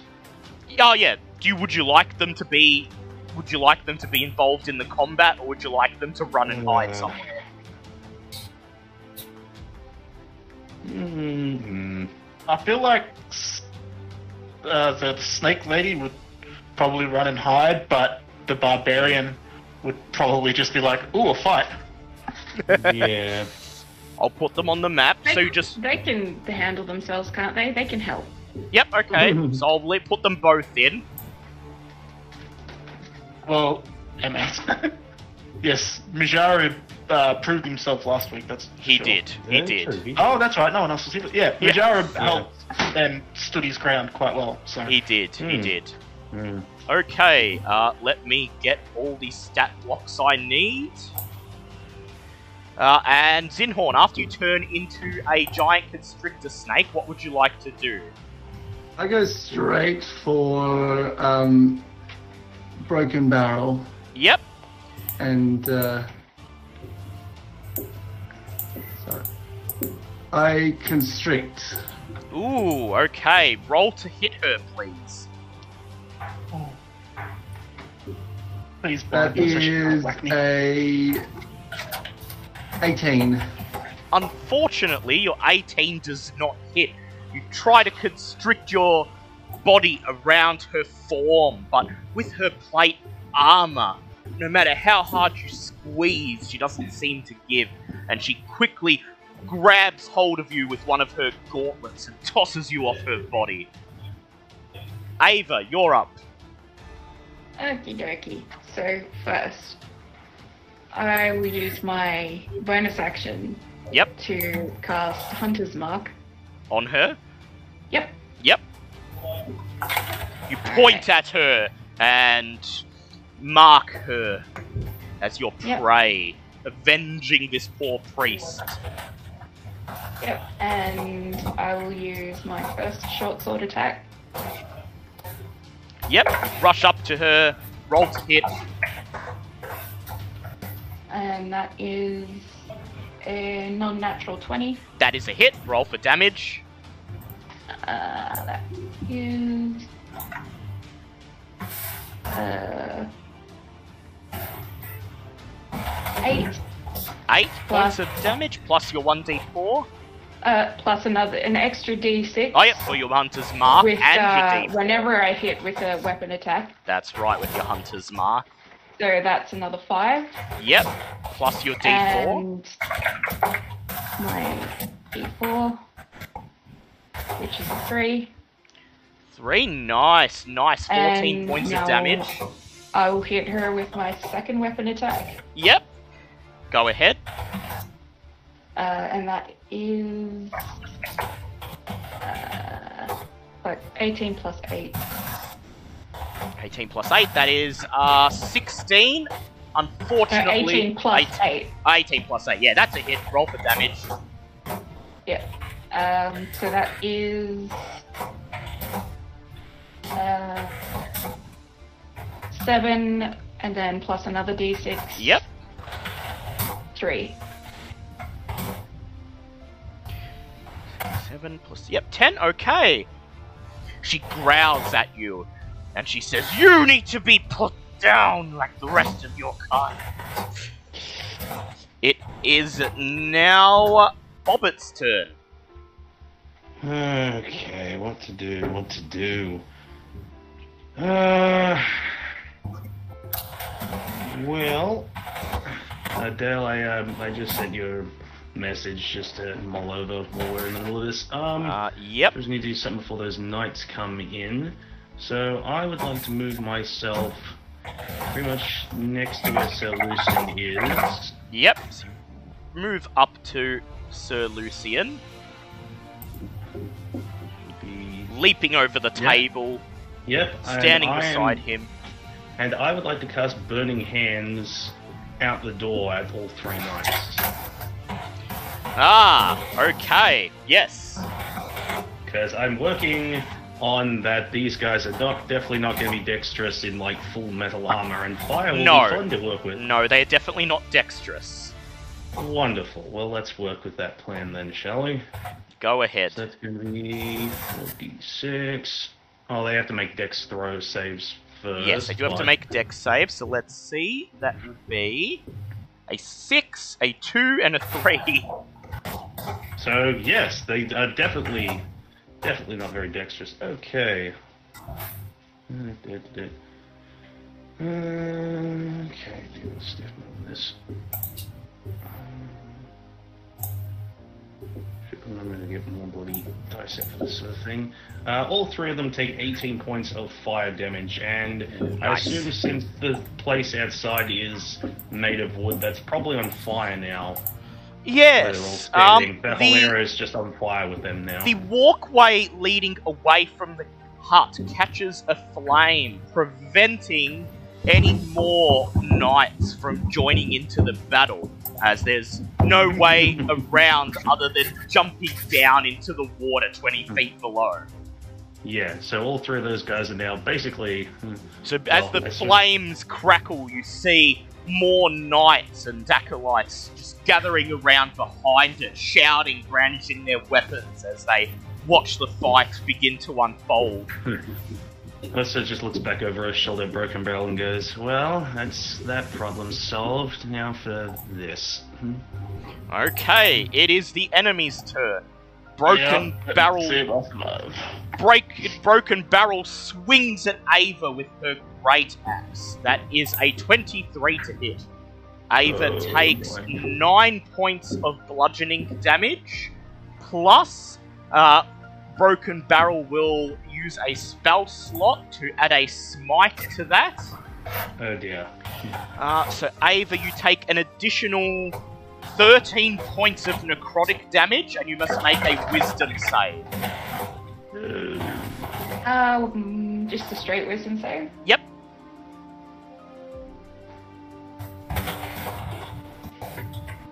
That is a 16. A 16, you pass. The smite does not make you frightened of Broken Barrel. Broken Barrel then turns her attention to Bulb, and using a spell slot, she casts. uh, let me see. She casts Command. She looks at Bulb, and she says, Oh, little birdie. Drop your weapon now and grovel before me. Make a wisdom save, please, Bulb. Isn't command a single word? Yeah, it's a single word. Yeah, but the command, the she emphasizes the word grovel. Oh, so I wouldn't actually need to drop my weapon. No. Okay, so what save was it? Uh, wisdom. Come on, come on, come on. It's time for you to pass something by a country mile. This would be it. Ho ho! That is. That is. That is. That is. A 7 plus 19. You feel an invisible hand pressing down against your spine, but you resist and stay standing straight. Broken Barrel roars. The might of the metal sabotage will crush you into the dirt. What's our group's name? Did we come up with one? The I infighters, think I the- believe. the- the- we had the infighters. I believe at one point we were calling ourselves the Emerald Enclave Experience featuring Yeah, featuring Solution. Sir Lucian. We never really came up with an actual official title. Okay.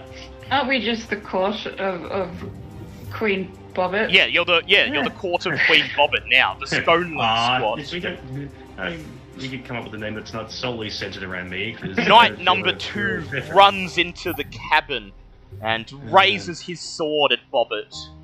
Yep. Uh, okay.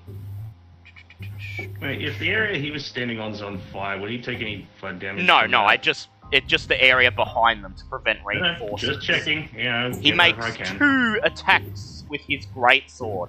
The first one is a non-natural 20, so that is a hit. So Okay. Bobbit, you take Mhm. 13 points of slashing damage. Oh. And the second attack is an 11, so his sword Okay, that one doesn't smashes at your breastplate, but does really not heal hit right you. now. Knight number one moves into the room. He rushes up to Salida uh, and makes a multi attack against her. And he doesn't hit her at all. She manages to dodge both of the blows, ducking and then jumping as his sword swings through the air. Knight number three rushes in. He moves up to Sir Lucian, brandishes his great sword, and charges. And he hits Sir Lucian once. Sir Lucian, that is nine points of slashing damage that you get. Finally, at the end of his turn, Knight number one uses a bonus action to use his leadership ability, ability which allows up to which allows a non-hostile creature within 30 feet of him to make an attack roll. And Okay. he allows Broken Barrel to make an attack against Bulb with advantage. Ah, shit. Broken Barrel roars and swings her great axe at Bulb. And she rolls an 18 to hit. That hits. Bulb, you take 10 points of bludgeoning damage, and she spends a spell slot to smite you. Necrotic damage surges through her axe, and you take an additional 16 points of necrotic damage. Okay. A lot of people need healing at the moment now. Musharib raises his axe and he says, I, I may be small, but the bigger you are just means the harder you fall, lassie. He brandishes his axe and runs up to Broken Barrel, who is now flanked between him and Ava. He uses his bonus action to cast Hunter's Mark on her, just like Ava, and then he swings with his hand axe with advantage, but unfortunately cannot pierce her plate armor. Selena uses her bonus action to disengage, and then she rolls stealth, hiding somewhere unseen in the shadows. Sir Lucian, it is your turn. Aye, aye. Let us do this. Alright. Um, I'm relocked into combat with Knight Knight 3. three. I'm going to use Yes. both my extra attack and this attack on Knight 3. Go ahead, Kill this bastard. roll to hit him. Shaking. Knight versus That knight. is a 10. What's his AC? His AC is 18, so 10 plus your to hit modifier. Oh, 10 plus 4. Yes, Hit 14. You, modifier not quite there. yep, you swing your sword and he parries it with his own blade. Would you like to try again? Let's try again. Go ahead, Yes, roll please. hit him. Oh, what the? Oh my god. I just rolled it and it landed perfectly in between the bed sheets. What the? F- Alright. uh, yeah, miss. Miss. Yep. You swing again. You strike him, but your sword just clangs uselessly on the front plate of his armor. Okay. Uh, Bulb, it is your turn. You are prone. Uh, well, good thing is, what I want to do doesn't need me to be standing. Uh, I use my bonus action to reactivate heat metal. Yep. Uh, so she's going to need to roll Constitution again. Yep. She takes the fire damage first, doesn't Yeah, she? takes fire damage first. Yes. She rolled a 17 on her con. Uh, that, damn it, that's a pass again. Uh, and that's uh, 10, 10 damage. 10 damage. She sh- continues shrieking in pain and she says, You belong on the floor! And then I'm going to cast. That was my bonus action, so. My action, I can't cast Healing Word, unfortunately. However. Uh, Healing Spirit is also a fucking. Uh. Bonus action. You see? Fuck off. Hmm. Um, I'm going to cast. How much health is Ava on? Uh, Yeah. 43. 43. Ava seems to Oh, be doing okay. alright. I, I could use some health though. Yeah, the problem is I would need to move to get to you, which would take attack of opportunity. Ah, right. Never mind. Um, and I use my bonus action to reactivate the spell. yeah. I'm going to use my action to cast Dissonant Whispers on Broken Barrel. Alright. Uh, what does she need to roll? Uh, looking it up now. I believe it's a Wisdom save, but I'm looking it up now. Uh, wisdom saving throw. Uh, wisdom? Okay, she rolls wisdom. She rolled a 14.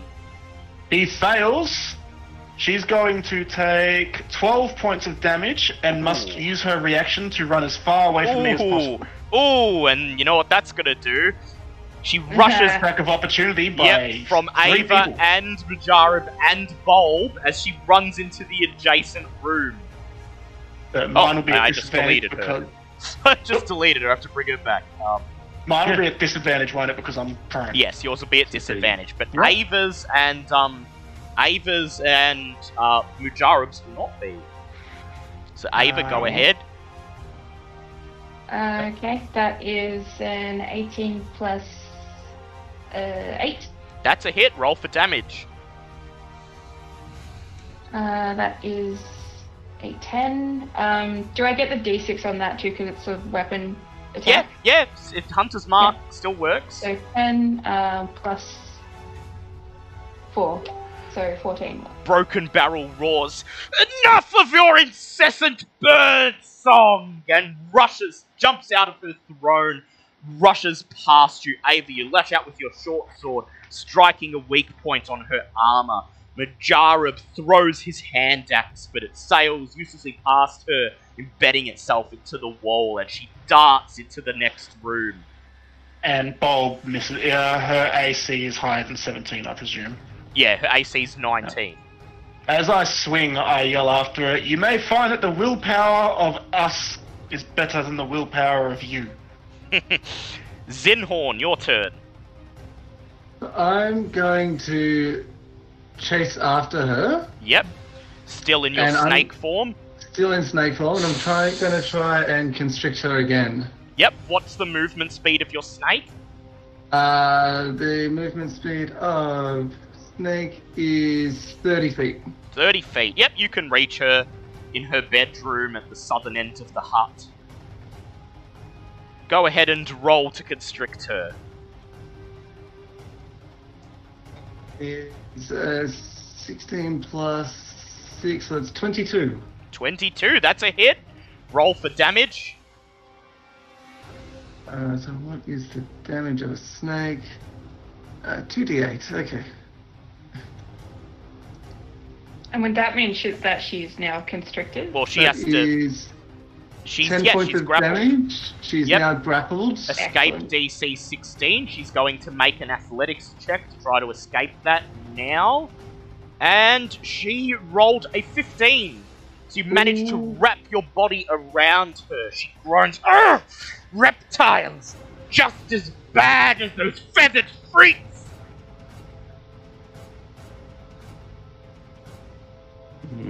And you were still calculating damage, weren't you? Sorry.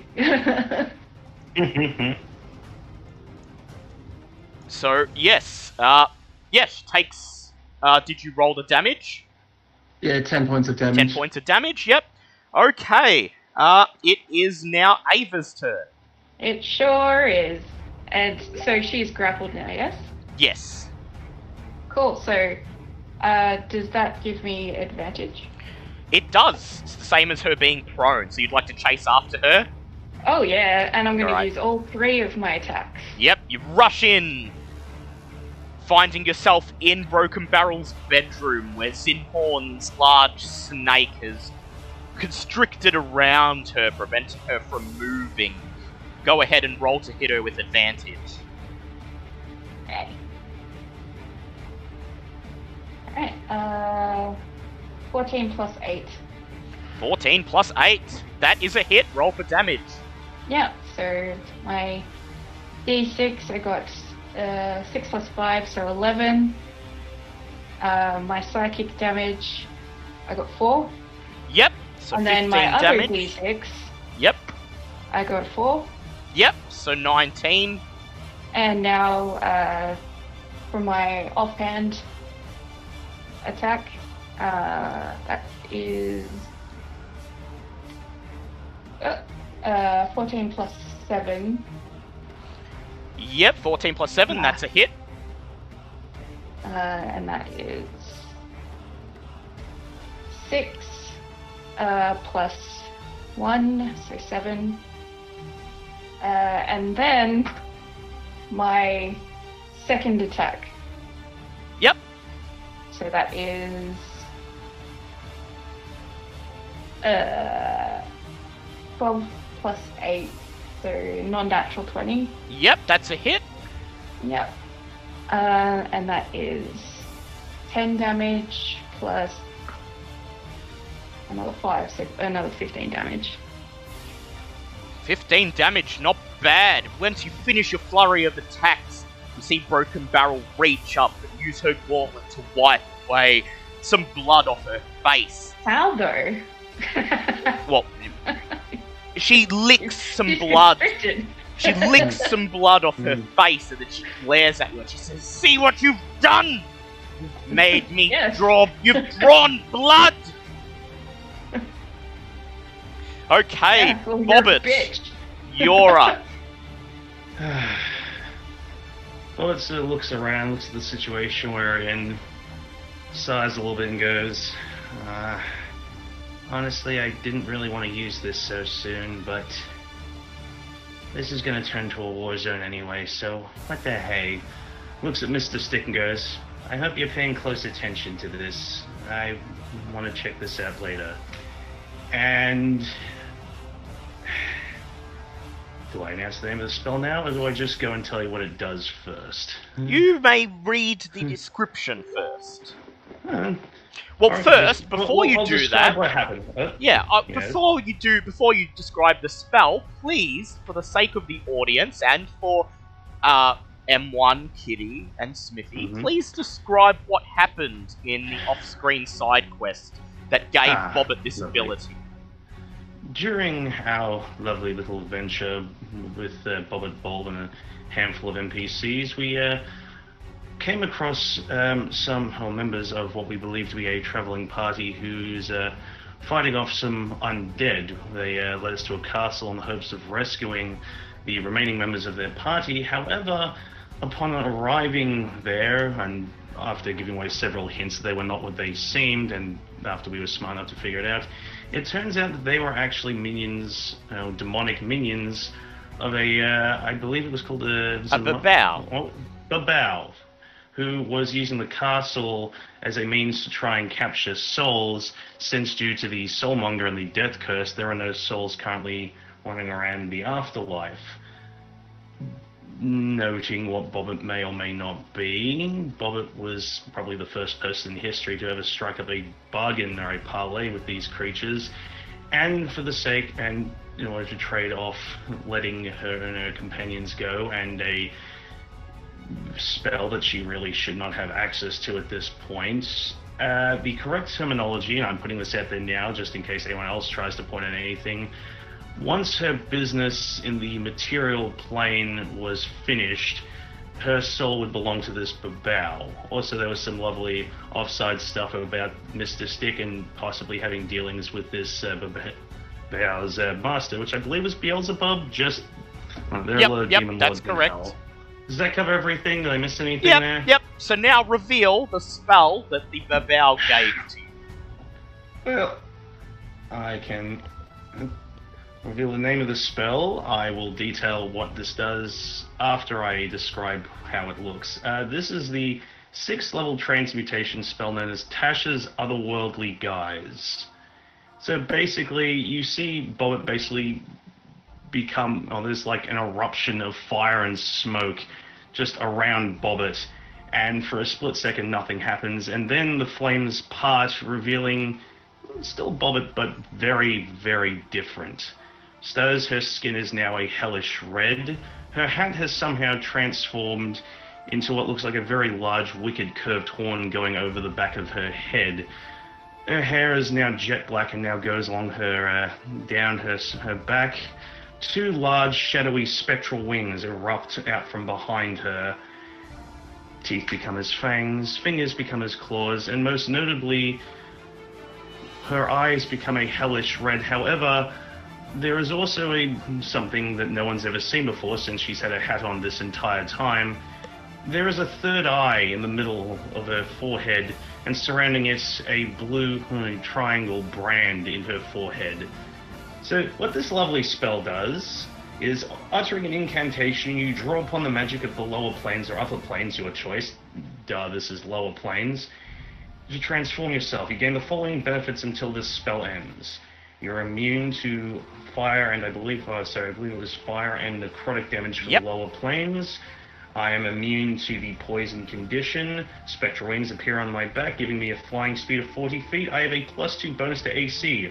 All of your weapon attacks are magical, and when you make a weapon attack, you can use your spellcasting ability modifier instead of strength or dex for the attack and damage rolls. And most fun, I can attack twice instead of once when I take the attack action on my turn. Obviously, ignore this benefit if you have like an extra attack.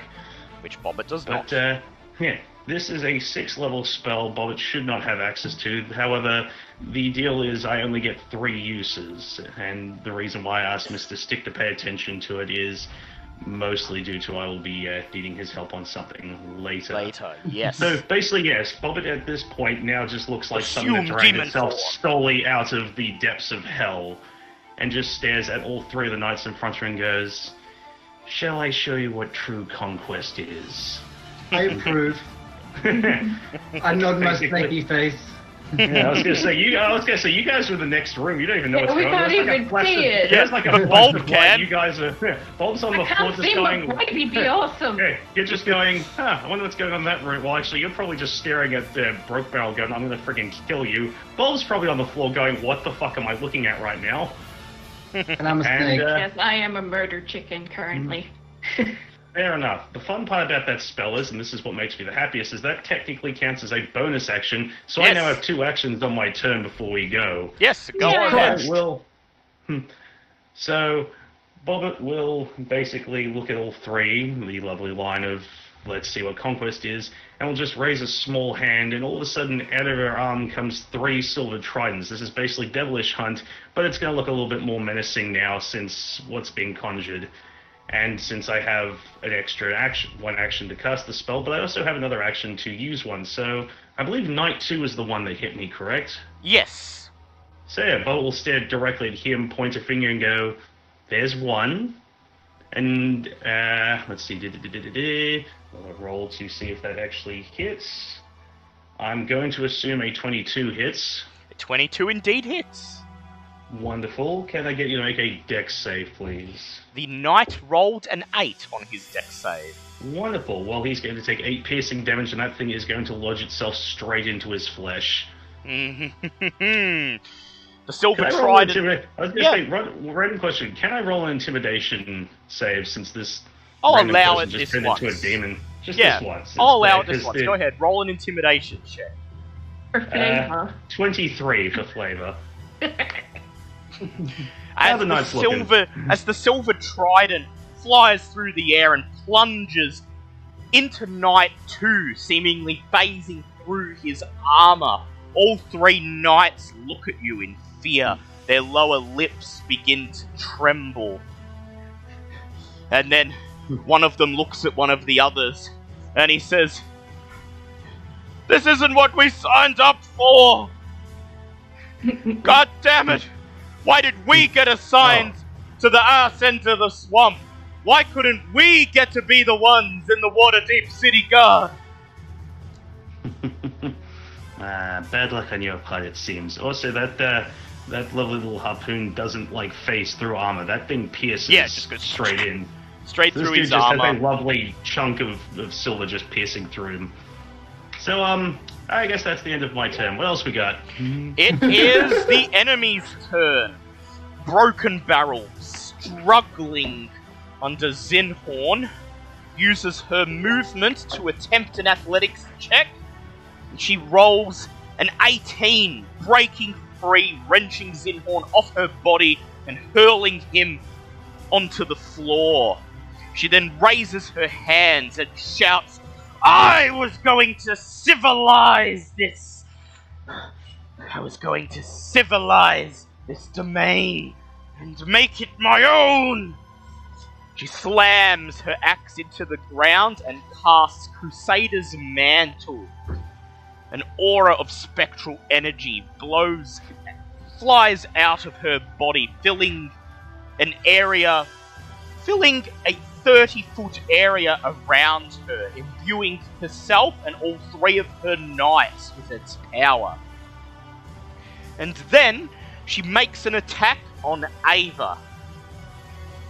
She rolls a nat 20 And I use my armband of resist to resist crits. to resist the crits. Nice. So, yes, just normal damage. So that will be 7 points of bludgeoning damage plus three radiant damage from her Crusader's mantle, Yeah. and she will smite you, and you take an additional uh, six points of necrotic damage. Oh, smite me, oh mighty smite. Someone had to say it. It is now the enemy's turn. Knight number one attacks mul- uses a multi attack on Bobbit with advantage, frightened of this horrible thing in front of him.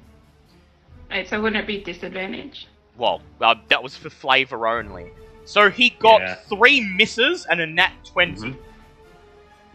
Yeah, so, Um, so a miss. So yeah, uh, he got a 13 and a nat 20. Basically, Oh. rolling his multi attacks with advantage. So you take uh, 22 points of slashing damage. Hmm. Okay, for flavor, Bobbit's just gonna look at this sword sticking in her and just sort of look at him and goes, hmm, interesting. Also, uh, outside of flavoring, I'm gonna need someone to heal me right freaking Yeah. quick. 'cause Yeah, this well, shit hurts. Now that I'm make- not, um, yeah, now that I'm not locked next to Yeah. Broken Barrel, I can do some healing.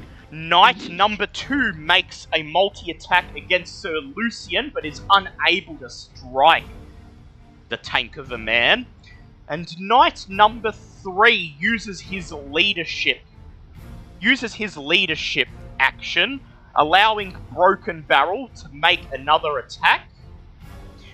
Broken Barrel attacks Ava with her great axe. That is a hit, but it's not a nat 20. Ava, you take five points of bludgeoning damage. Uh, you take nine points altogether with an additional four points of radiant damage, and she will not use a smite this time. Musharib rushes over to knight number one. Actually, no, he doesn't. He runs into the room and hurls his hand Hmm. axe at Broken Barrel, who is his hunter's mark enemy, and unfortunately, he still can't hit her because he only rolled a Oh 10. god. Goddamn Karaturian axe! He shouts at the top of his lungs. Aye, it's just like those bloody crossbows I heard of those dwarves across the pond using. Fuck off. Damn crossbows. Salida reveals herself, No, Missy. attacking Knight 3 with her crossbow, hitting him, and dealing, with her attack and her sneak attack, 18 points of damage altogether. Veska takes a step back into the room from which. into the next room, and she casts Shatter uh, right outside the front door, hitting Knights uh, 2 and. actually, right here, hitting Knights 2 and 3. They make dex checks.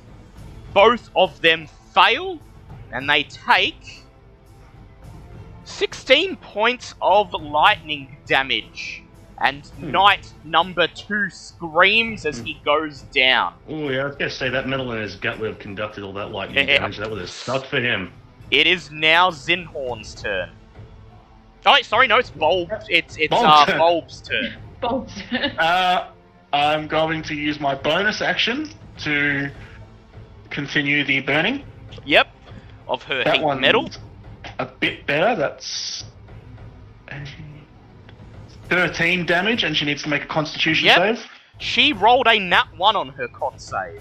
Uh, she now needs to use as much time as it takes to take off Yep. plate armor. She immediately Jesus. starts. She immediately starts unbuckling her plate armor. However, That is- has to be a few turns. however, Yeah.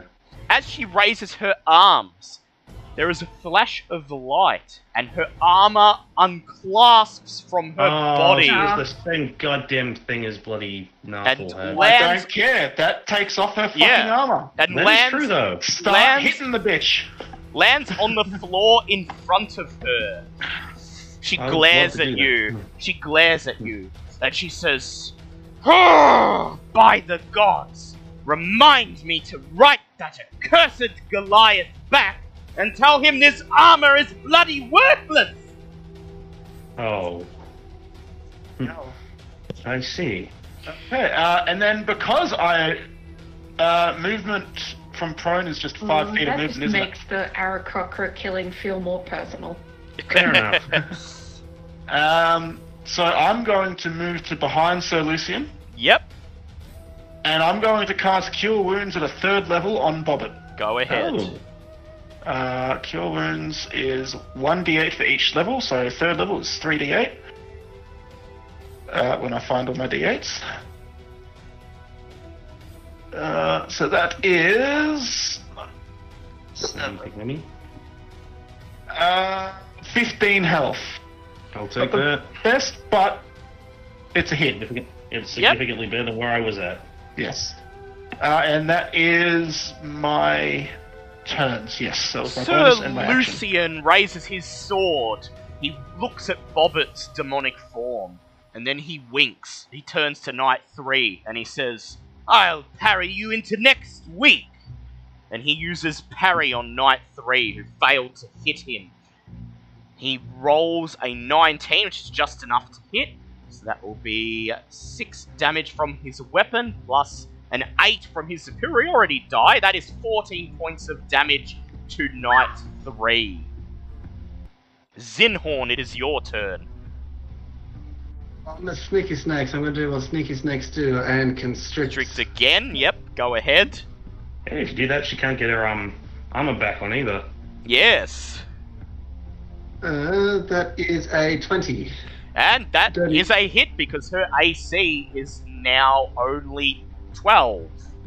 Oh, oh, Yeah. oh, I got rid of her armor for you, buddies. oh. I may have to disengage So- with Knight One here. oh, and that is uh, uh, math. Uh, that is 14 plus 4 is 18 points of damage from constriction. Yep, lovely. You wrap your you wrap your form around her now naked body, and she begins to gasp for breath as you choke the life out of her. She rolls an eight on her athletics check and cannot escape as she is grappled. Ava, your turn. Is she close to dead? She's looking. Well, she's definitely looking a lot less fearsome, not wearing armor now, so. I'm going to first of all um, use a second level cure wounds on myself. Yep. Uh, where is my D8 there? Okay, so that's uh,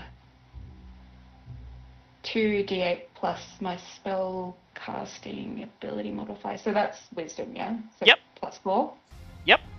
Alright, so 2d8 plus 4. So that is uh, 6 and a 5. So uh, 11 plus 4, so plus 15. Yep.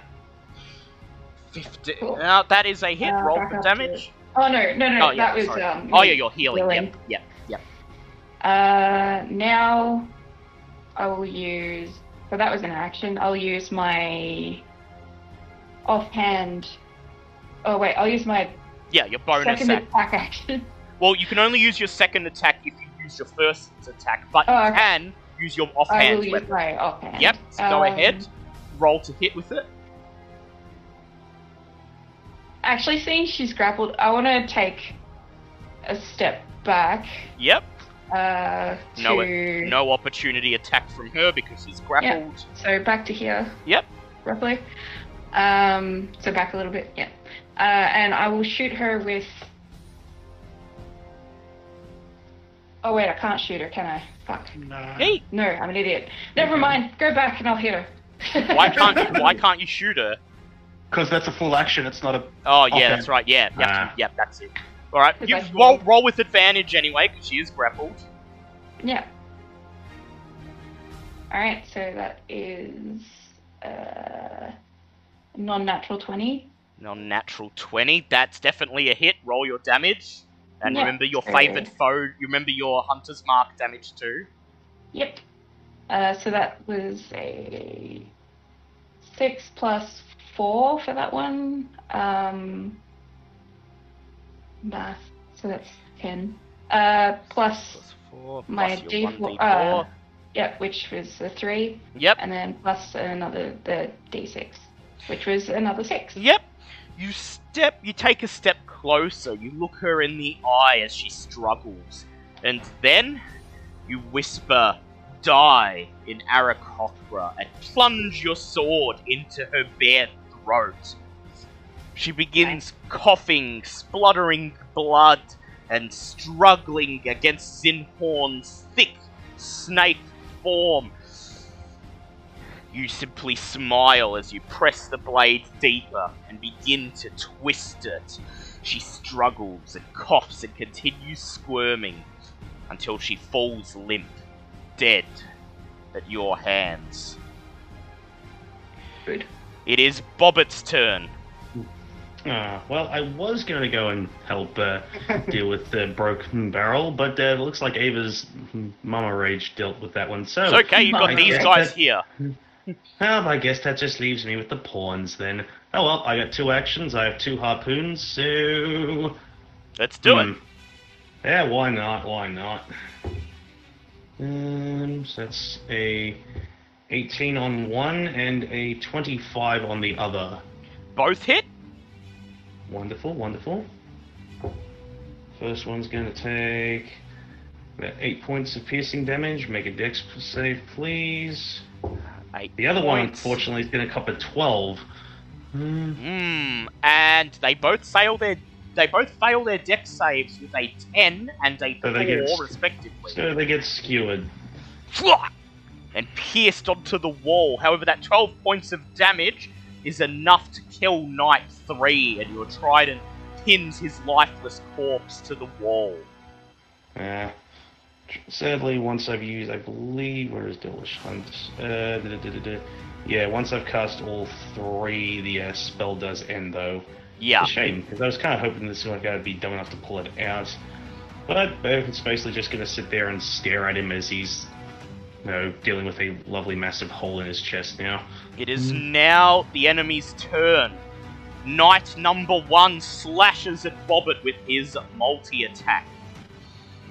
And he misses both times as his blade scra- scrapes against the demonic carapace of Bobbit's body but is unable to pierce it. She just sort of tilts her head to the side, just goes, Aww. Musharib rushes forward, brandishing his hand axe. Ah!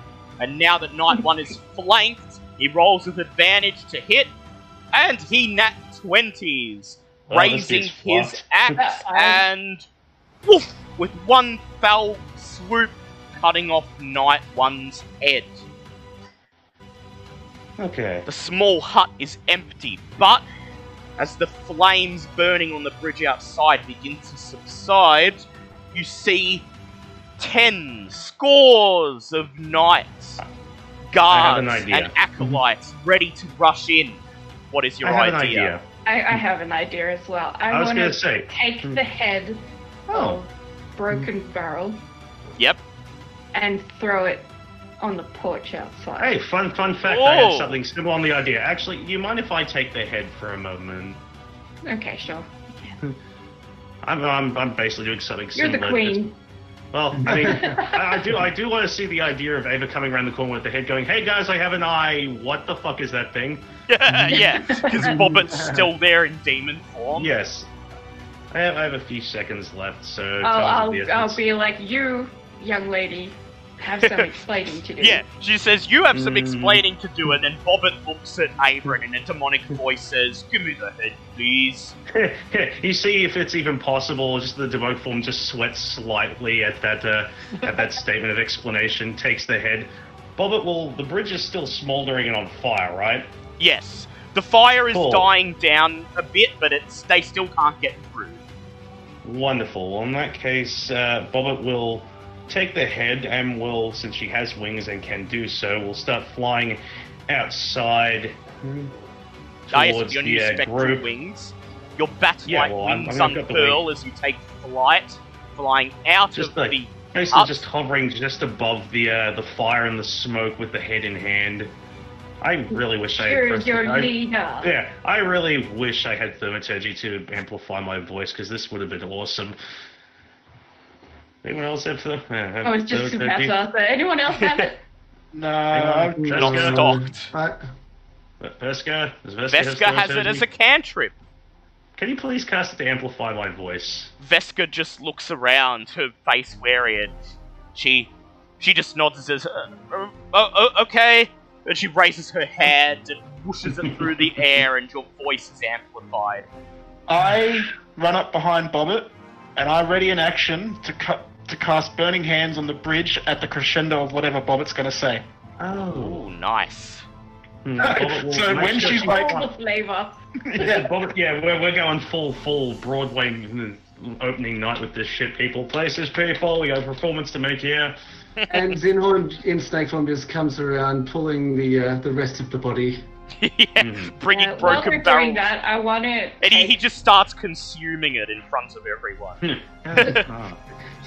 I, I want to Hmm. remove the priest's head from that. Yes, No. you can do that. Oh. You reach up yes.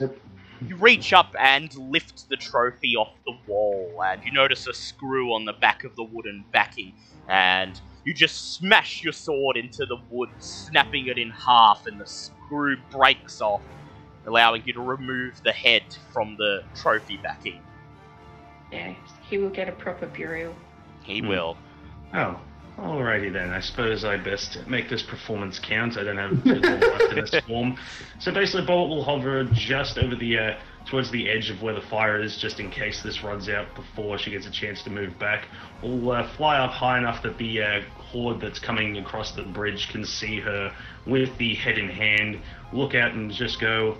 Knights of the you call them the holy uh, the, The, metal order of the holy sabatons. Sabaton. Knights of the Order of the Metal Sabaton. They all look hmm. up at you, at first just shouting and brandishing their weapons. Then, as they notice what dangles from your hand, a hushed silence falls over the crowd, and you have their rapt attention. Good, good. Your leader has chosen poorly. She believed her strength would conquer all. She believed this land would be hers. She was wrong.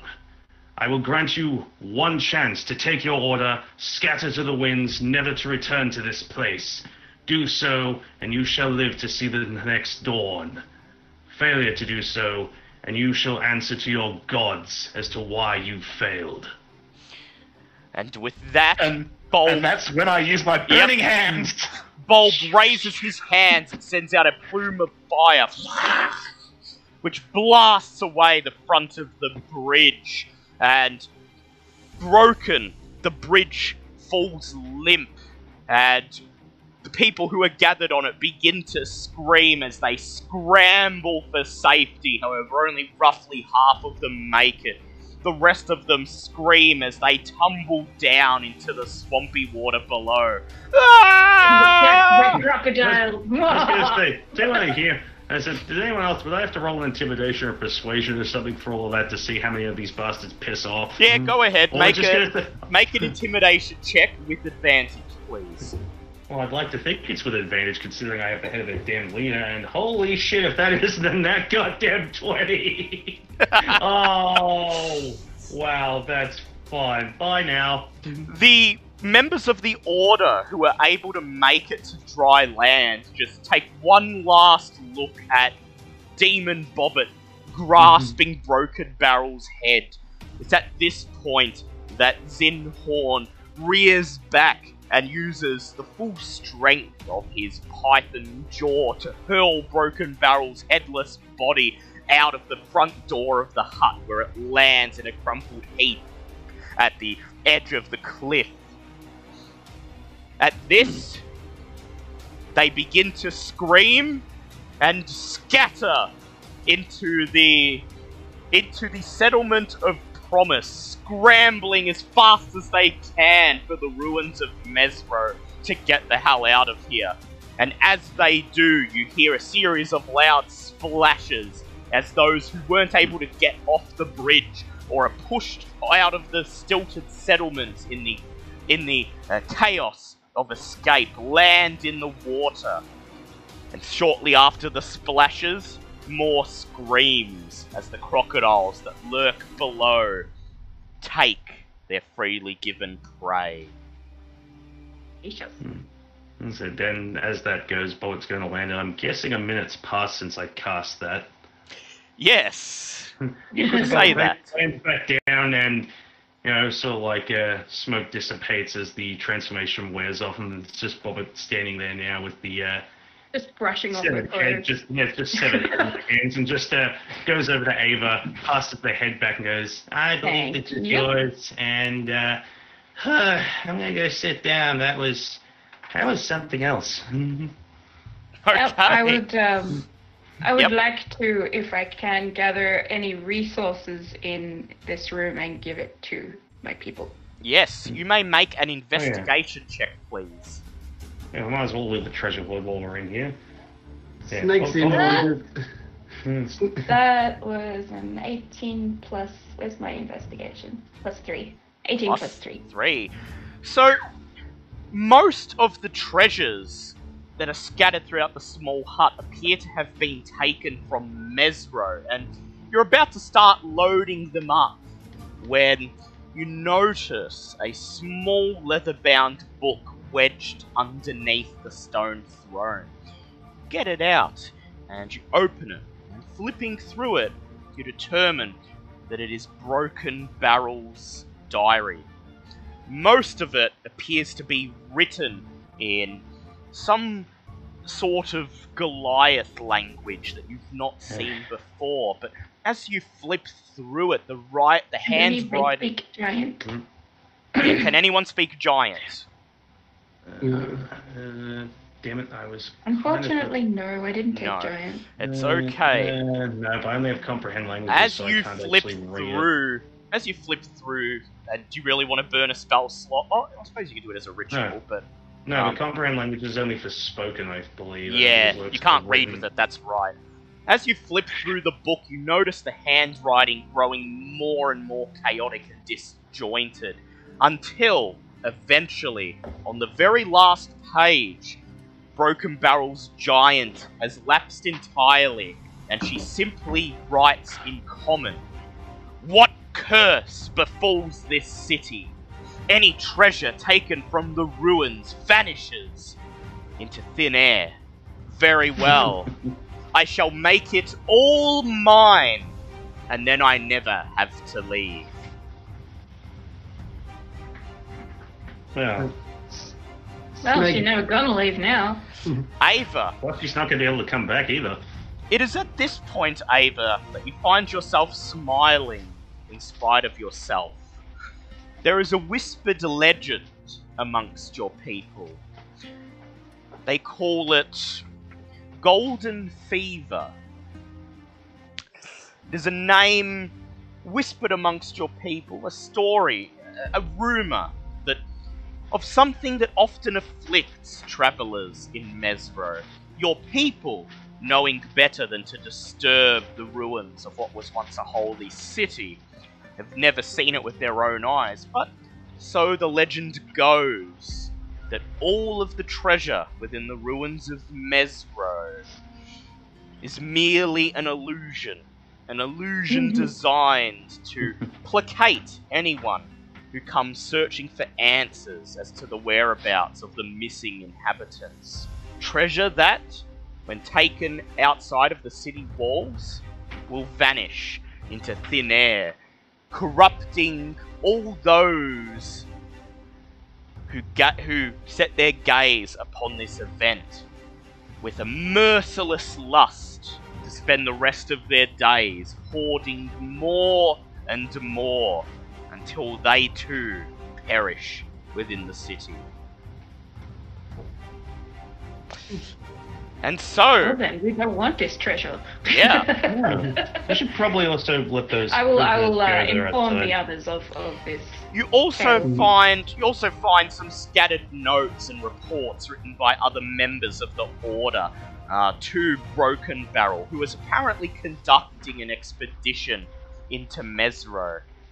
It seems that although she initially arrived uh, searching for treasure under the orders of the Flaming Fist in Baldur's Gate, once she realized that her only opposition in the city was a group of Aarakocra and hordes of the undead, she set her sights on something greater, conquering the city and adding all of the treasure within to her personal hoard. After all, if she was always if she ruled over the city, she would never have to leave. Would never have to witness the treasure vanishing. It would be hers for all eternity. However, Well, she gets for being a greedy bitch. However, in addition to this, she does express that one of her priorities is to discover the true fate of the citizens of Mezro. What happened to them and where they are, because where they are, she reasons, so too would be the real treasure of the city. And she would conquer all of it in the name of her tribe's ancestral god, Annam the All-Father, creator of the giants. I was gonna say, Bowen hears that part just sort of goes, "Ah." After hearing that, I'm kind of sad I didn't get to take a shot at it myself. Amongst the scattered notes is a map of the ruins of Mezro, places that Broken Barrel has sent patrols to search for clues that would help her divine the fate of the city. Most of her expeditions have turned up nothing more than empty buildings, tales of monsters and despair, and yet more illusionary treasure except for one place that has yet to be searched, circled on the map in red ink the Temple of Ubtao. Mm. Thus concludes this week's session. Yeah, S- Snake Zinhorn just goes over to where uh, Bobbit is sitting down and just curls up around her. Yay. Aw. Mildly exhausted Bobbit pet the snake. You She each. will, I, Sorry, go I ahead. was gonna say, she, she will she will go ahead and explain what happens, but we can leave that conversation for next week. Yep. Ava is a bit emotionally raw. Hence You- why I gave you the head so you can do what you wish with that. You each uh, receive an inspiration point. Ava, you may set your inspiration points total to three. What? I'm giving you max inspiration. Damn. Oh, because that was some very cool role playing. Um, and in addition, as you have expelled the Order of the Metal Sabatons from Promise, you may take a long rest in what remains of Broken Barrel's hut Yeah. Yay! Thank God. before you resume your travel, before you resume your expedition into the city. Oh, oh, thank God. But that will take place next week. Thank you everyone for joining us today on this late but oh so deserved session of D&D. This will be our this will be our final live stream on YouTube as we have be we are getting Twitch affiliate status. And so from now on our live sessions will only be streamed on Twitch. So if you want to watch us live, feel free to jump over to Twitch and join the cool kids there. But don't worry, all of our streams will still come to YouTube afterwards, and you'll be able to watch them uh, pre recorded. So, uh, yes, once again, thank you to everyone who came and watched. Thank you to our new uh, Twitch follower, uh, Eve, Eva Leon Fangirl 31, who says greetings from Iceland. So, greetings from Australia. Iceland happens to be one of my uh, one of the countries I am most fascinated in. Would like to visit one day because I Hmm. love the Hmm. Iceland. I love um Icelandic folk music. So Yes.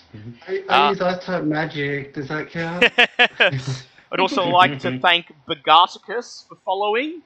And thank you, and hello, and thank you to Ivy, who just dropped by to greet us all sorry we didn't get a chance to chat, Ivy, but uh, I'll be back tomorrow with some Resident Evil. Hopefully, you'll tune in then, and we can uh, we can have a nice conversation with each other. So, uh, until next time, everyone.